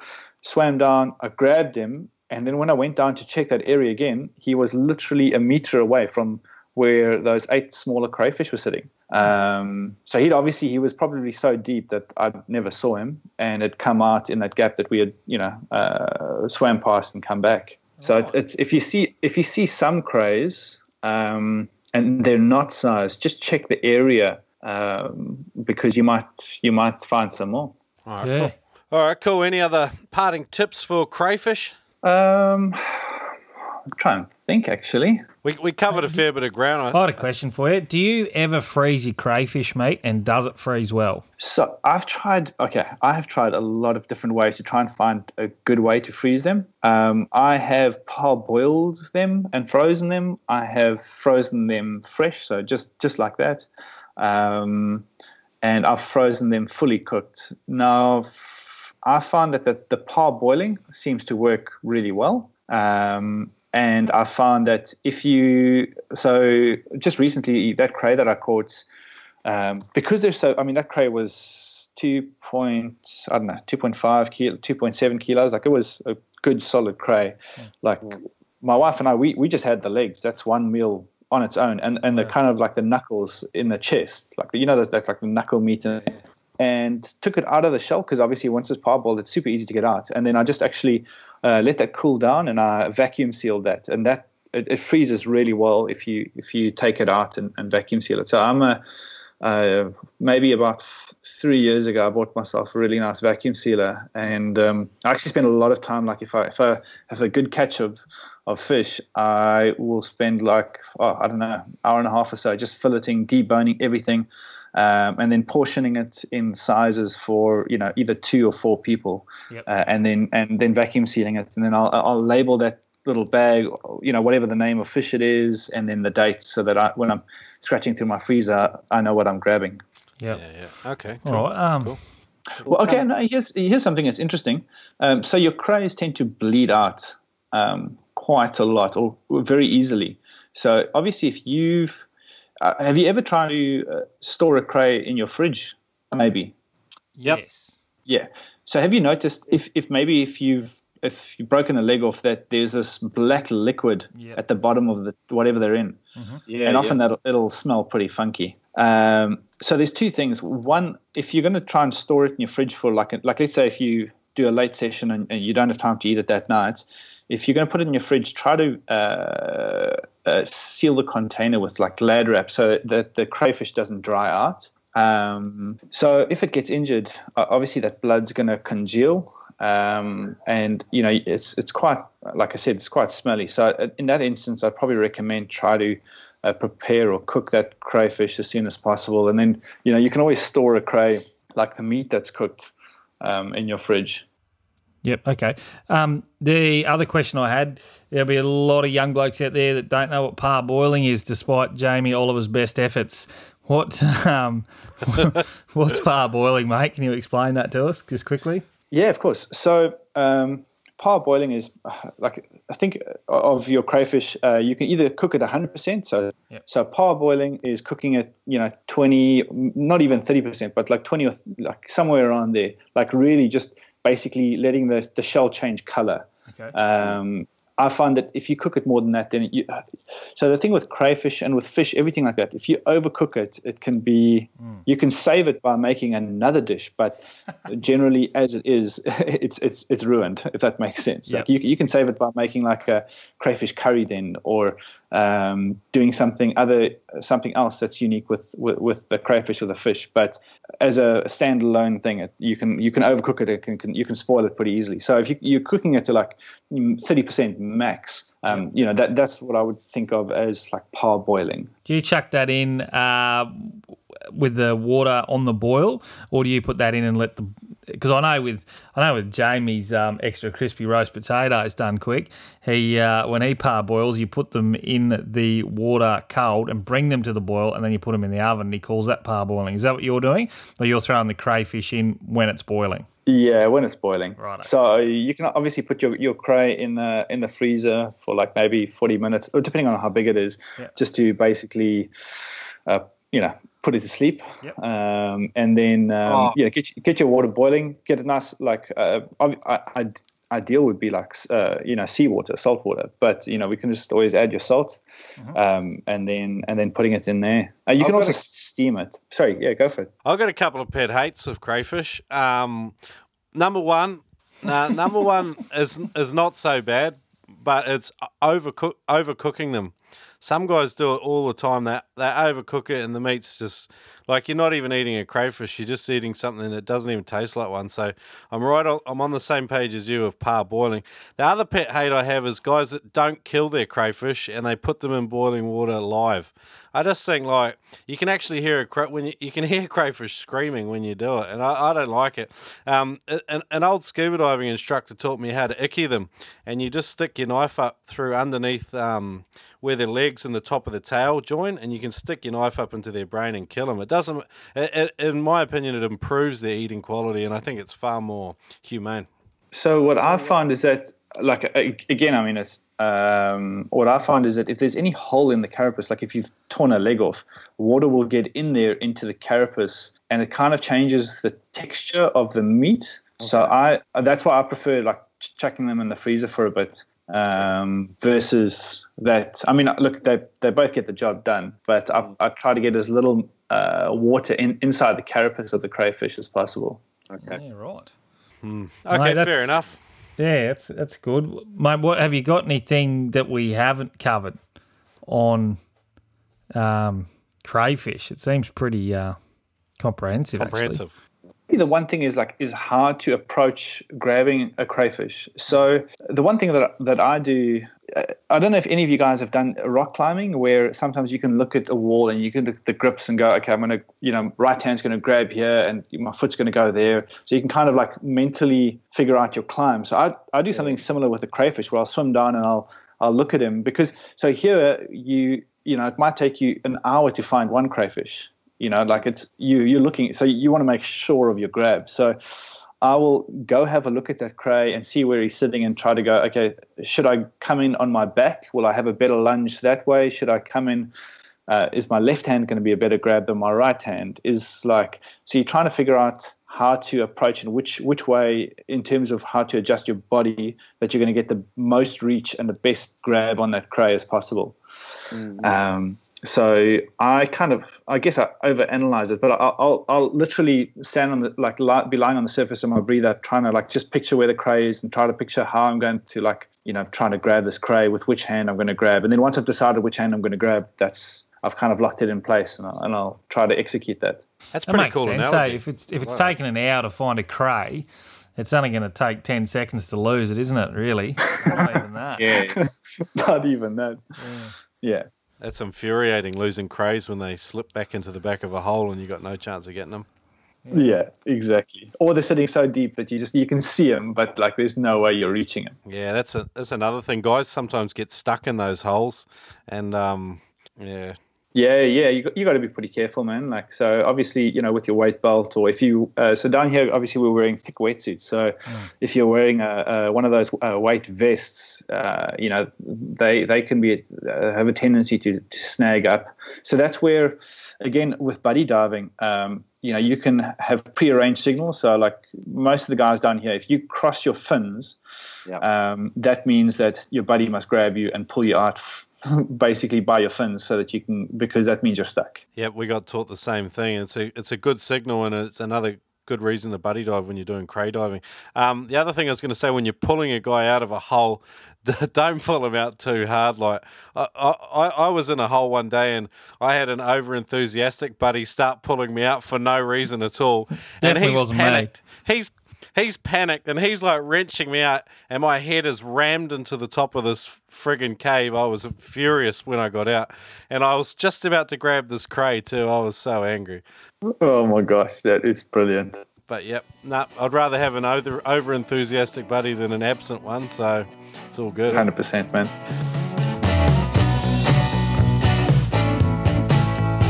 HowToFreedive.com is a fantastic resource for Spearos.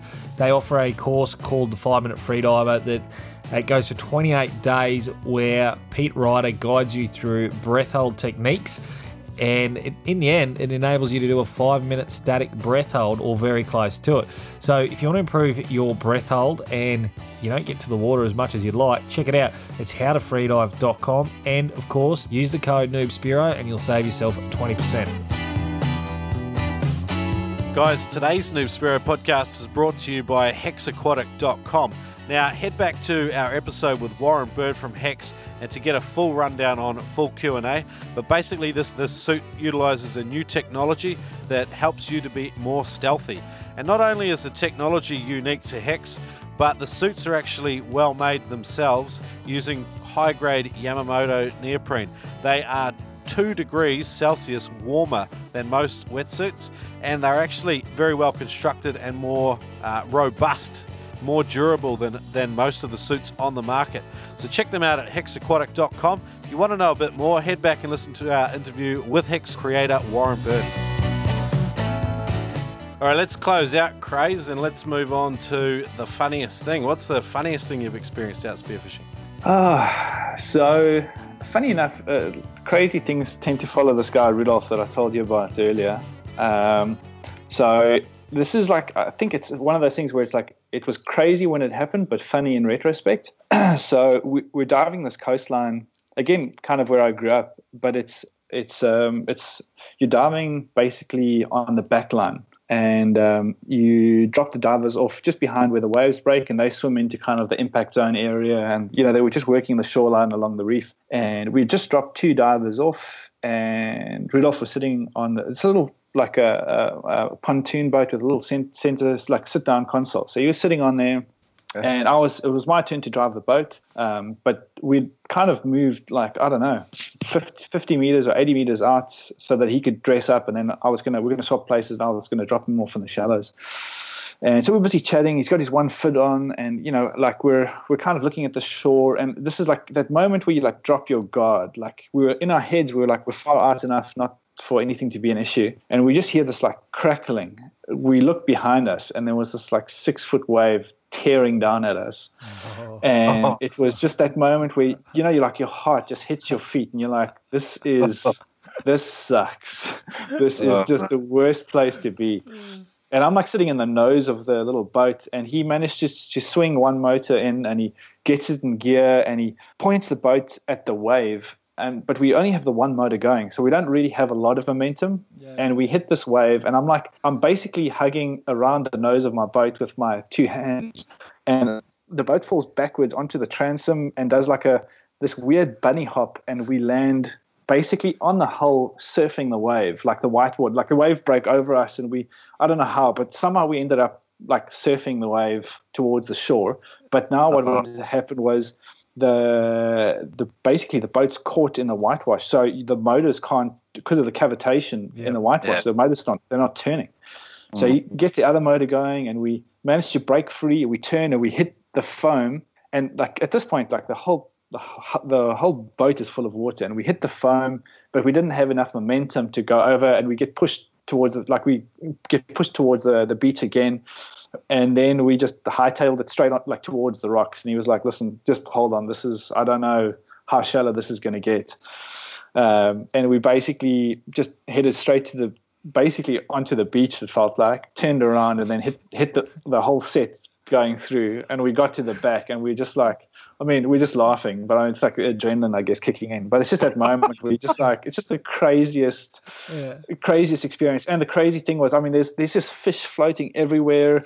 There's just like uh, fins and everything. And like the crazy thing was, we like didn't lose the thing. We didn't even lose a fish. Like everything was right there, floating around. We just kind of picked everything up and you know got everything in place again. We're just just laughing. And the guys on the obviously that were like we nearly went over their heads they were just yeah they they couldn't believe what they'd just seen. So it was just just crazy. So do you have any do you have any takeaways from that? Just let the motors run, so that you're always ready in case you know there's a there's a freak wave or a, uh, a freak swell.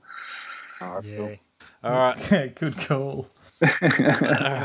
Next part of the show is dive bag. So he- head to toe, what do you? What's your what's your dive kit, Eckhart? Oh man, so I am a little bit of a gear whore. I'm, I'm just not gonna lie. Um, uh, so I use a whole bunch of different little bits and pieces depending on where I'm diving, if I'm free diving, if I'm diving deep or shallow. So I've I've really struggled to find a mask that suits my face. I've got quite pronounced like uh, bone structure. So I actually use a, a single frame, the the Mares Essence mask, um, and I find that that's it's a single frame lens, and but it can get actually pretty close to your face. So it's not like a actually uh, like a super high volume mask. So uh, that's one of my like go-to masks that I use most of the time. That and uh, a kind of a cheap like Seiko dive mask that I found uh, oh, like years ago, and I basically bought four of them when they were cheap. Like I just if I find a mask that fits me, I'm like I'll buy four. And then that's that'll be my mask. And actually, last year I found an old Cressi mask. Um, I think it's the Occhio Plus. Um, now they stopped. Cressi stopped making them, unfortunately. But I found a shop in New Zealand that had them, and I basically bought three of them from him so that I could have a low volume mask. If if if something happens to it, I've I've got backup, basically. Very cool. Very cool. Um, and then I just use a, a simple J snorkel, like uh the I'm using a Mares Essence J snorkel. So just a simple. J, it's a bit of a wider bore, so it breathes easier. And um, What's the pros and cons with bore size on a snorkel? I find that the bigger the bore, the easier it's going to breathe, but obviously the harder it's going to be to clear. Um, if you have a super big bore, like it breathes super easily, but you'll find that to clear it, I mean, you're going to have to really blow pretty hard to clear that water. Okay, cool. Good All right, question, good. Shrek. I like it. I like it. Then wetsuits. Um, look, the water temp here gets crazy cold. So, um, and I'm an abnormally, I'm like I'm I'm fairly tall. Um, and I don't weigh a great deal, so I find an extra large is just it's long enough, but it's too big for me. So I actually get um, uh, custom suits made in South Africa from uh, Rob Allen Okay. um, with a bit of extra length in the arms um, and and legs and waist for the jacket. Uh, and I find that, that that just makes a bit of a to have a bit of a better fit just makes such a difference. Yep. Um, in terms of length. Um, so. Uh, we dive in pretty much a five mil, or I dive in pretty much a five mil all year round. Even though in summer it can be a bit warm, but you know, you just flush it with a bit of water. Yeah. Um, and then in winter, I'll actually go up to a seven mil or have a combination of maybe a seven mil jacket and then a five mil farm john. Um, but then with that, you have the added thing of like having extra weight. So you want to, you don't like for myself, I don't want all that weight on my waist. Uh, so having like a weight vest helps you just kind of distribute a little bit of that weight. So you're not take you're not wearing all the weight on your vest, but just you're taking some of that weight off your like your lower back Yeah, uh, which can really make such a difference on you know long dives. And what what um what vest do you like? Man, I've recently so I've been using the an old Spora sub vest that I bought eight years ago, um, but I find that it's it's uh, riding too high, like almost choking me a little bit. So um, I've recently switched over to the Ocean Hunter weight vest. Yep. Um, and yeah, I, find that that sits a little bit lower. The, the the clip at your chest it sits a little bit lower, so I find that that's a bit easier. But you've got to, with all these weight vests, you've got to use that little anchor system on your weight belt, so it doesn't feel like it's going over your head when you're swimming down. And then I just use a uh, a, a silicone weight belt, um, and um, I actually the interesting thing is um, it's it's hard to get actually, but uh, you know like your freediver weights, um, you know the slide not not the weave through like the old school like the three pound weights, but the the slide through weights um, that you like. There's like a little slit in the weight where the the, the weight box goes through. Yeah, like a Yeah.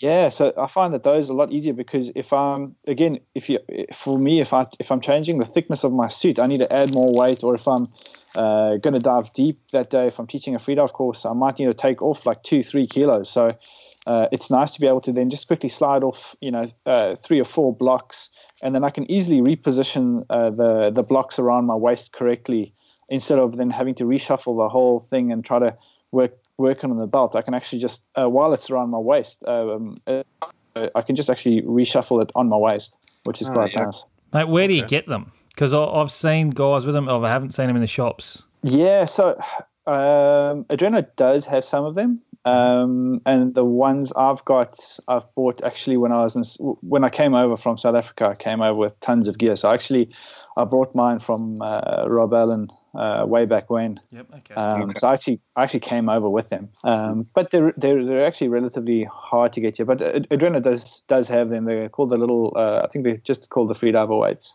okay. okay. Cool. Yeah, and then um, spear guns. Look, I've got a collection. uh, and I, I try too many stuff to be honest. Um, Favorite gun. oh, it depends. Okay, so Favorite Melbourne gun.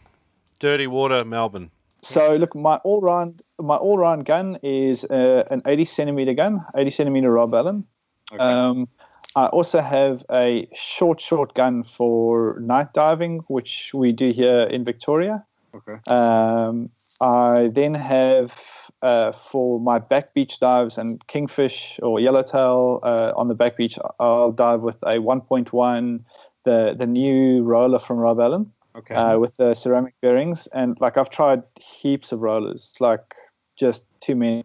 And this is by far the nicest roller in terms of design and use that I've ever used. Like it, Okay. it's it's unbelievable. Like I've yeah, I, I haven't seen much much that, that, that could even come close to uh, you know when when it comes to performance or just um, how it works. It's just it's unbelievable. We we chatted to Rob Allen just before his roller sort of hit the market, and I remember him talking to about how much testing went into it. So it's good to hear some po- some positive I saw quite a about it. few of the, the the prototypes as they were kind of developing it, and I mean the one thing like you know you can say about the Rob Allen guns, they're not like the prettiest guns, but you when they it's like he didn't just come out with the roller like you know possibly some other companies, but you mm. know it took him I think like five six years before he even came out with something uh, that was at a kind of a customer level that you can go go out and go purchase. But you can see the thought that's gone into it when you actually look at the roller head. Like the it's it's well thought out. There's no there's nothing that you can fault him on on the actual head itself. Like it's it's amazing. Yeah. cool. Nice. That sounds good. All right. Um, look, let's move on to fins. What are you What are you using in the way of fins? Um, so my go-to fins at the moment is uh, there are two fins that I'm using. Uh, probably the most is one is the Elamanis. So they make those wooden roller guns. Okay. Um, so they do a fiberglass blade with like a 30 degree angle. Um, now, the bigger the angle, your surface swimming is just is just unbelievable. So I've had like knee surgery like 10 years ago, and like so my knees are well, my one knee is like crazy sensitive. So if I sh- kick with a hard blade or a stiff blade, it just it literally seizes up, and I feel like I can't walk for like a day or two. Um, So I I use these like they're incredibly soft and they've got a massive angle, like a three degree angle, which is pretty massive. So and because here in Victoria we're I cover a lot of ground. Um, your surf like being able to kick like for hours on a surface swim is super important. So I find that is just great. And then I'm also using a set of uh, soft, uh, uh, short divers. Um, and the shorter blades, it's a little bit more convenient because the caves that we're uh, swimming in for crays and stuff, they're so deep that, you know, like sometimes these longer blades can be a little bit cumbersome um, when you're trying to like wedge yourself into a little hole and, you know, you're kicking around and, it, and then you're trying to like work your way back out. Yep, yep, Yeah. yep. Yeah, yeah, I, I agree. I used to set a um, penetrator, the shorter rock hopping ones with the Kevlar, and um, I love those things. They're awesome. Um, little bit, little bit shorter, way less cumbersome, and um, probably better for me with my really crap, crappy rolling ankles as well to have a shorter blade.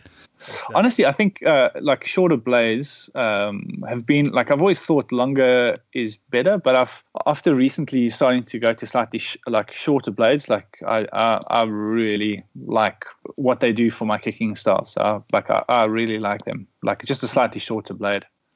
All right, cool. Last of your uh, gear wrap up, Eckhart. What else you got?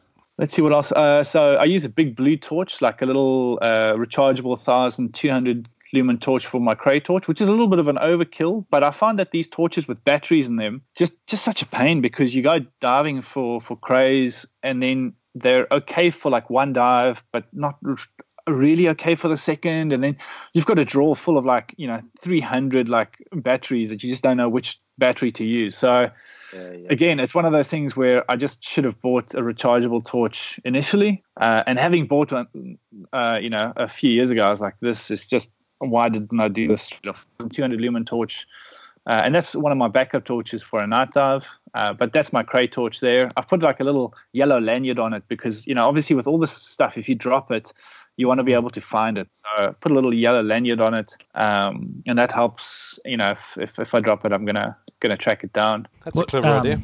What brand did you say? I missed it. You sort of broke up. Uh, it's called uh, Big Blue. Big Blue. It's it's it's yeah. It's the uh, one of the brands that Adreno brings in. Okay. So it's a really great rechargeable torch. So I use the narrow beam because that pierces like these dark caves much better.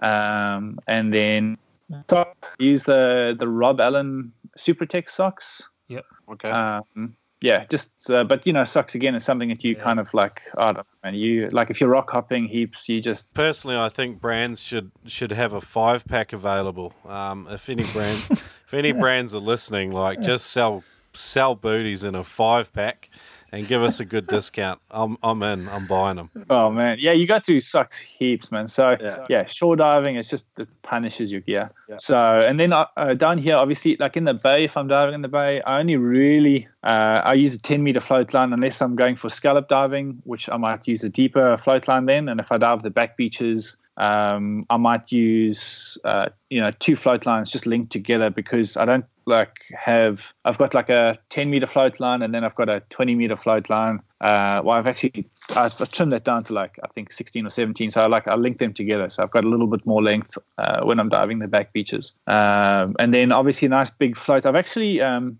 uh, last year bought a, a, Harrison float from New Zealand. Okay. Um, so I'll tell you an interesting story why I bought this float. So when I moved here in, in South Africa, you get like these thick kelp forests, kind of like California. Yep. Um, but the the forest is so thick that there's no way you're swimming around there with a float. Like it's just honestly, you'd spend the whole dive just like tug of war with with with with the kelp. Um, and so we'd use you know those waste crayfish bags that you can yep, tie yep. around your waist. Yeah. So you use one of them, and obviously your crays and fish go in there. So when I moved, yeah, I was like, oh yeah, I'll just kind of do the same thing. So I went diving at Phillip Island and uh, in this little bay, and you know I was having a great day. I got a cray and an ab. I was like, you know, it was it was really all coming together. I was getting some good fish, and I'd seen this cow shark or uh, seven gill shark uh, you know, cruising in the in the distance, um, you know, three or four times. But uh, you know, sometimes you can see in a, a, a, a shark's behavior that you know you got to watch this. You know, you got to watch this guy. And this guy, you know, he was very casual. Like he just kind of swam in and swam out. So I didn't really think much of it. And uh, it was towards the end of my dive. I, I, was literally in like three meters of water. So I wasn't like super deep. I was on my way out and I was swimming along the surface. And this shark had come up behind me and just between my legs and grabbed this this bag around my waist. And let's just say i i mean just imagine like looking down yeah. like you're being shaken crazy. I looked down and all i see is shark teeth. I was like i nearly wet myself. Like it was yeah it was i freaked out. And so this thing had like literally and then his teeth got caught in the the, the kind of the, the netting of that, that yeah. bag. And it was just like it went from bad to worse. Yeah. And so then the shark started to panic because he couldn't let go. And like I, I was panicking, like I was like just I was going nuts and just like screaming through my snorkel like a like a little girl.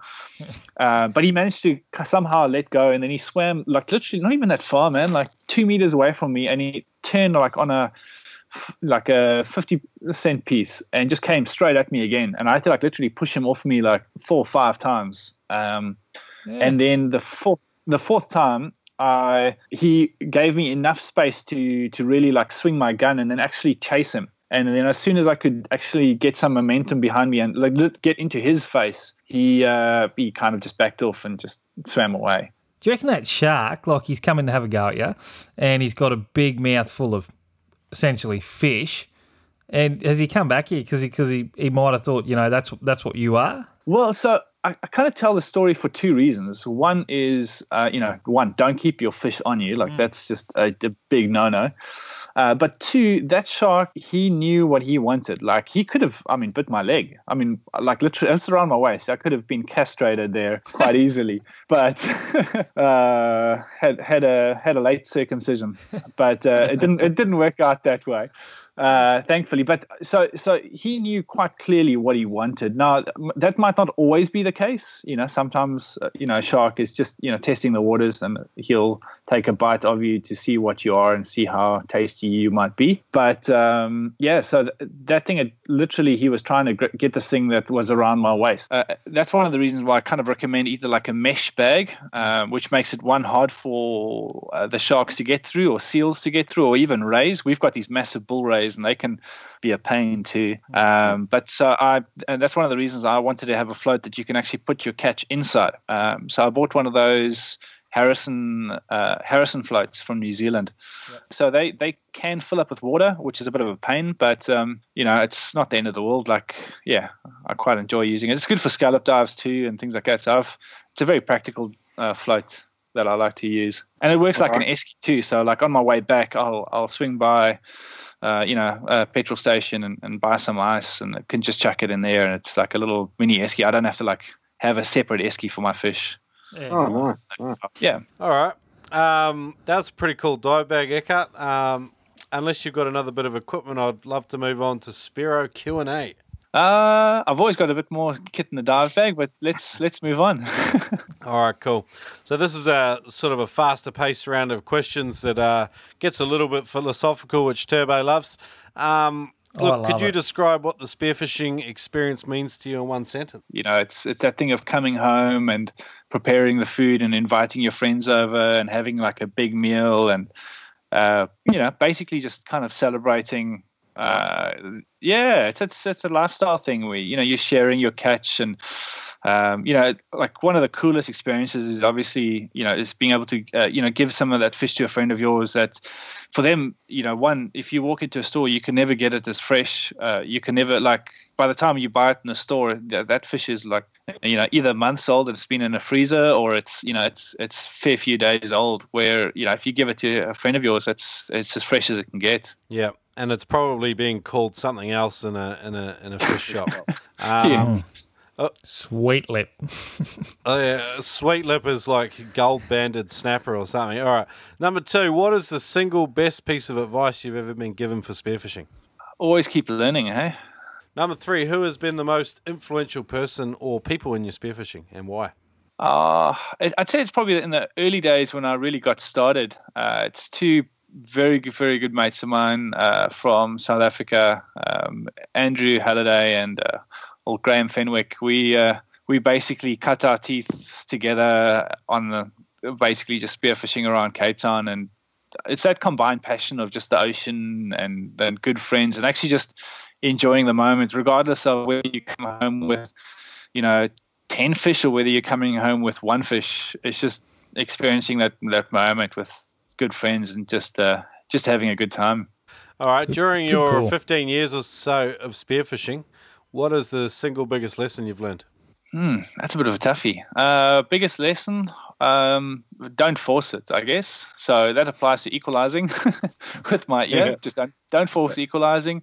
Don't force depth. Uh, you know, if your if your body's not ready for it, if you're mentally not ready for it, like spearfishing and freediving it's, it's something that you can't it's not like uh, you if you feel bad and you you like you can go out for a run and just force it. Uh, you know spearfishing and freediving you just you can't do that. Like you, you you're going to push yourself to to the closer to the edge of a blackout or, or to the edge of a bad experience. Yeah, so yeah i just think yeah don't don't push it you know? Love it. Last question. Uh, if you could go anywhere spearfishing tomorrow unlimited budget You've got three days of spearfishing in front of you. Where would you go? that question's changed. That yeah, that, I was going to say uh, I didn't prepare for that one. Um, ambush, ambush. Yeah, ambush. Um, man, I've I've just seen like look, I've I've never really gone out and targeted big fish. Um, you know, I'm like here it's all shore diving. It's it's nothing big. Like I'm not a I'm not like a trophy hunter, mm. um, but uh, I'd love to try and and uh, you know my my goal hopefully this year is to to really try and shoot a southern bluefin tuna. Um, okay. nice. And so that's yeah, like I'm, I don't have like, I mean, it'll be amazing to travel, you know, like Ascension Islands and target like big uh, yellowfin and things like that. But I, I like the idea of you know setting small, like not small goals, but setting like attainable goals and reaching them. And also, again, I don't want to like just be a trophy hunter and travel somewhere and then shoot this massive fish and then like donate mm. it to random people. I, I don't want to bring the fish home. I want to bring it home, share it with friends, or you know, uh, you know, eat like uh, you know, vacuum seal it and eat it for for a while. You know, that's um, that's what I'd like to do. So yeah, that's that's probably uh, an attainable three day mission. You know, maybe right. down Portland Way and and get some get a tuna. All right, nice. I like it. All right, man. So you're a freediving instructor in Melbourne. Where can people come and find out a little bit more about your courses and what you're up to down there? Yeah, obviously, uh, you know, uh, you can pop in at the Adreno store in Melbourne. Uh, I'm also on Facebook and Instagram, uh, Salt Sessions Freediving. Oh, okay. Um, I try and stay active there and try my best to respond. Um, but yeah, that's probably the, the two biggest thing, the two or two areas. You know, it's obviously social media or or at the Adreno store. All right, cool. If um, if people come to your show notes page, they can find some links to your social profiles in there anyway. And uh, so, friggin' uh, excellent to catch catch up with you today, Eckhart. Um, the the crayfishing section stands out for me. Like um, there's there's heaps of stuff in there for, for anyone that's going to listen to this episode. I think. Great man, it's uh, it's nice to add something different, a little different swing on things. Yeah, no, I appreciate yeah. it. And it's good to have someone that listens to the show and, and knows Turbo's bad jokes. So you're already prepared in advance with what jokes? uh, very good, uh, mate. That was stuff. awesome. I, I love that. There's a couple of there's uh, two Melbourne guys in a row, um, probably at two different uh, levels of spearfishing, I would say, or experience levels. And um, yeah, you both you, you, guys have both come up with sort of a different uh, aspect.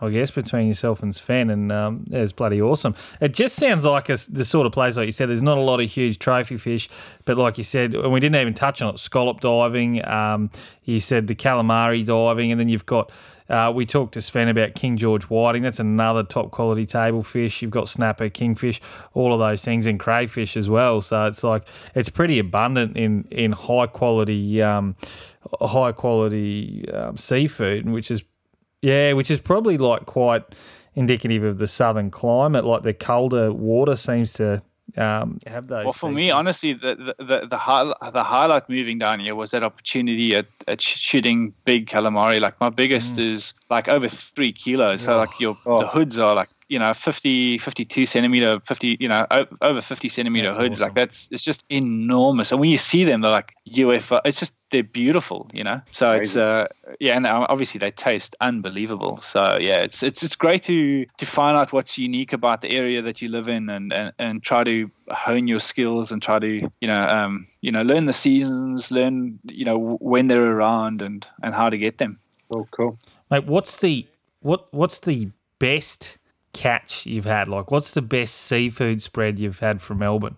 Uh, would you, well, like the best e- eating, or yeah, would you have put on? Have you ever put on a spread of scallops, crayfish, and whiting? Oh yeah, yeah. Uh, so look, I um, when I go for scallops, you're allowed like a hundred per person, which just sounds crazy, yeah. but and it takes you forever to clean them. So if I go, I try and get as close to my limit as possible, and then I will actually uh, vacuum seal portions of like let's say 20 in a in a packet. So, uh, and they actually when you vacuum seal them, they actually vacuum seal really well. So when they come out, mm. they're they're just beautiful.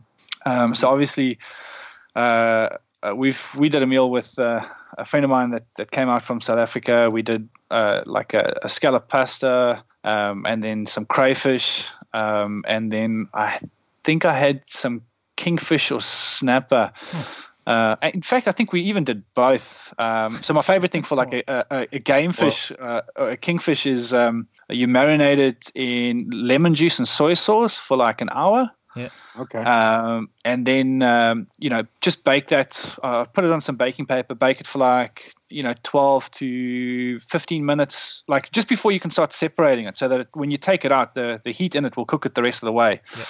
and and then for your like your softer fish, like uh, using a, like a sour cream and dill mix with maybe some lime zest, and you put that over the fish, and it kind of traps that moisture in.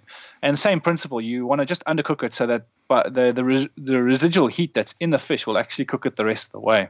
oh, nice. So Sounds yeah, like- that, that was that was a big feast that that that night. That was Yeah. great. You sound like you're going to be a a regular um, columnist on the Noob Spearo writing fish recipes. Well done. No, but- Yeah, look, I'll, uh, as as much as I love uh, the spearfishing, uh, you know, the big passion for me is just is the is eating and preparing and and getting your like getting your catch from from the ocean onto your plate Yeah. and into the and into the tummy, I guess. Good. Love it. All right, What- Eckhart, we've had a we've had a ball. We've had a ball, buddy. Um, we're, we're gonna we're gonna have to catch up again. Perfect, man. Uh, just one other uh, quick, maybe just a, a uh, uh, I mean, I guess a call to action that I'd like to throw out there. I'm I'm heading to South Africa in July, and um, there is a organization called Waves for Change. Um, and so it's obviously not spearfishing wetsuits, but these guys work with underprivileged communities um, in in Cape Town, and they take um, uh, kids out surfing and get them into like instead of sitting at home and basically getting into kind of gang life and you know a, a troubled upbringing, they're trying to get them into the ocean and get them active and, and busy. So uh, maybe just a, a call to action is you know these guys need just wetsuits. They need uh, kids wetsuits. They need adult wetsuits. So if anybody has any um, uh, you know old wetsuits lying around, kids wetsuits uh, uh, specifically, and adults too, um, if they can maybe uh, you know contact me either via social media or at the Melbourne store. Uh, I'm Okay. I'm planning on you know try to get you know 20 or 30 kilos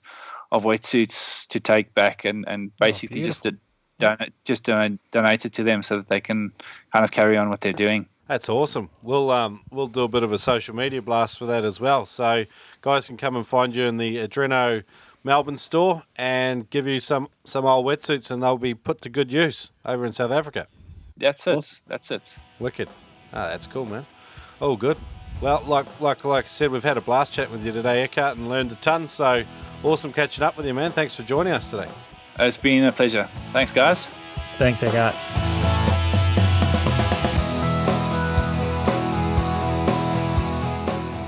Guys, in today's episode, we have talked about lots of different spearfishing equipment. Chances are you can get your hands on most of it at spearfishing.com.au.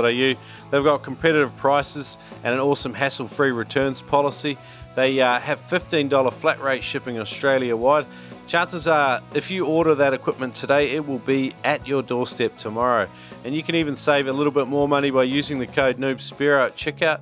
That'll save you a further $20 on every purchase over 200 It also helps support the Noob podcast. So head over to spearfishing.com.au and save some money on some gear. Thanks for listening, guys. Whew, what a treasure trove of knowledge. That was a bloody long interview with Eckhart, but thanks for sticking with us to the end. Now, if you took notes, I would love to hear about it because there was a ton of information and value bombs dropped in this show. But uh, as Eckhart says, join him on social media. You can even pop into the Adreno store down there in Melbourne. And uh, if you're interested in doing a freediving course in that area, then he sounds like an absolute great resource to have um, around you. And um, it's a it's a it's a good way to start your journey if you um, get in with a guy like that when you when you're just starting off. All right, um, so thanks Eckhart for joining us, and uh, and, and, and an absolute. Um, like I said, treasure trove of information, particularly about the crayfish. Love that section. Um, back on noobspearo.com, I've recently written a guide to dry training for spearfishing, and uh, you can check that out. Uh, just pump into Google dry training for spearfishing Noob Spearo. Go and check that out. If you're wanting to improve your breath hold, or you know, if you if you you're getting stuck on dry land a bit, but you just want to preserve some freediving fitness, this guide's got heaps of information to just help you do that. So check it out. It's free up on noobspearo.com. It's a It's a long one, uh, but there's plenty of information in there and resources. And uh, if there's something missing, just let me know in the comments. That'd be great to hear. Um, in a week's time, we're off to chat with someone else. Uh, we haven't got anything locked in just yet because uh, we're still catching up with Kickstarter people. And on that note, Kickstarter is the book is moving along well. We are in the final stages with the formatter, just going back and forth on a couple of minor details, just getting it absolutely perfect before we send it off to the printer and get a trial copy sent to us, and then uh, and then we'll go through that process before we ship out those rewards to everyone. So thanks for those that have got on board the Kickstarter. If you still want to pick yourself up a coffee, you can a copy. You can head over to Indiegogo, pump in uh, spearfishing, and our project will come up there. You can get on late because we uh, we had that by popular request. All right, guys, thanks for listening today. Shrek over and out.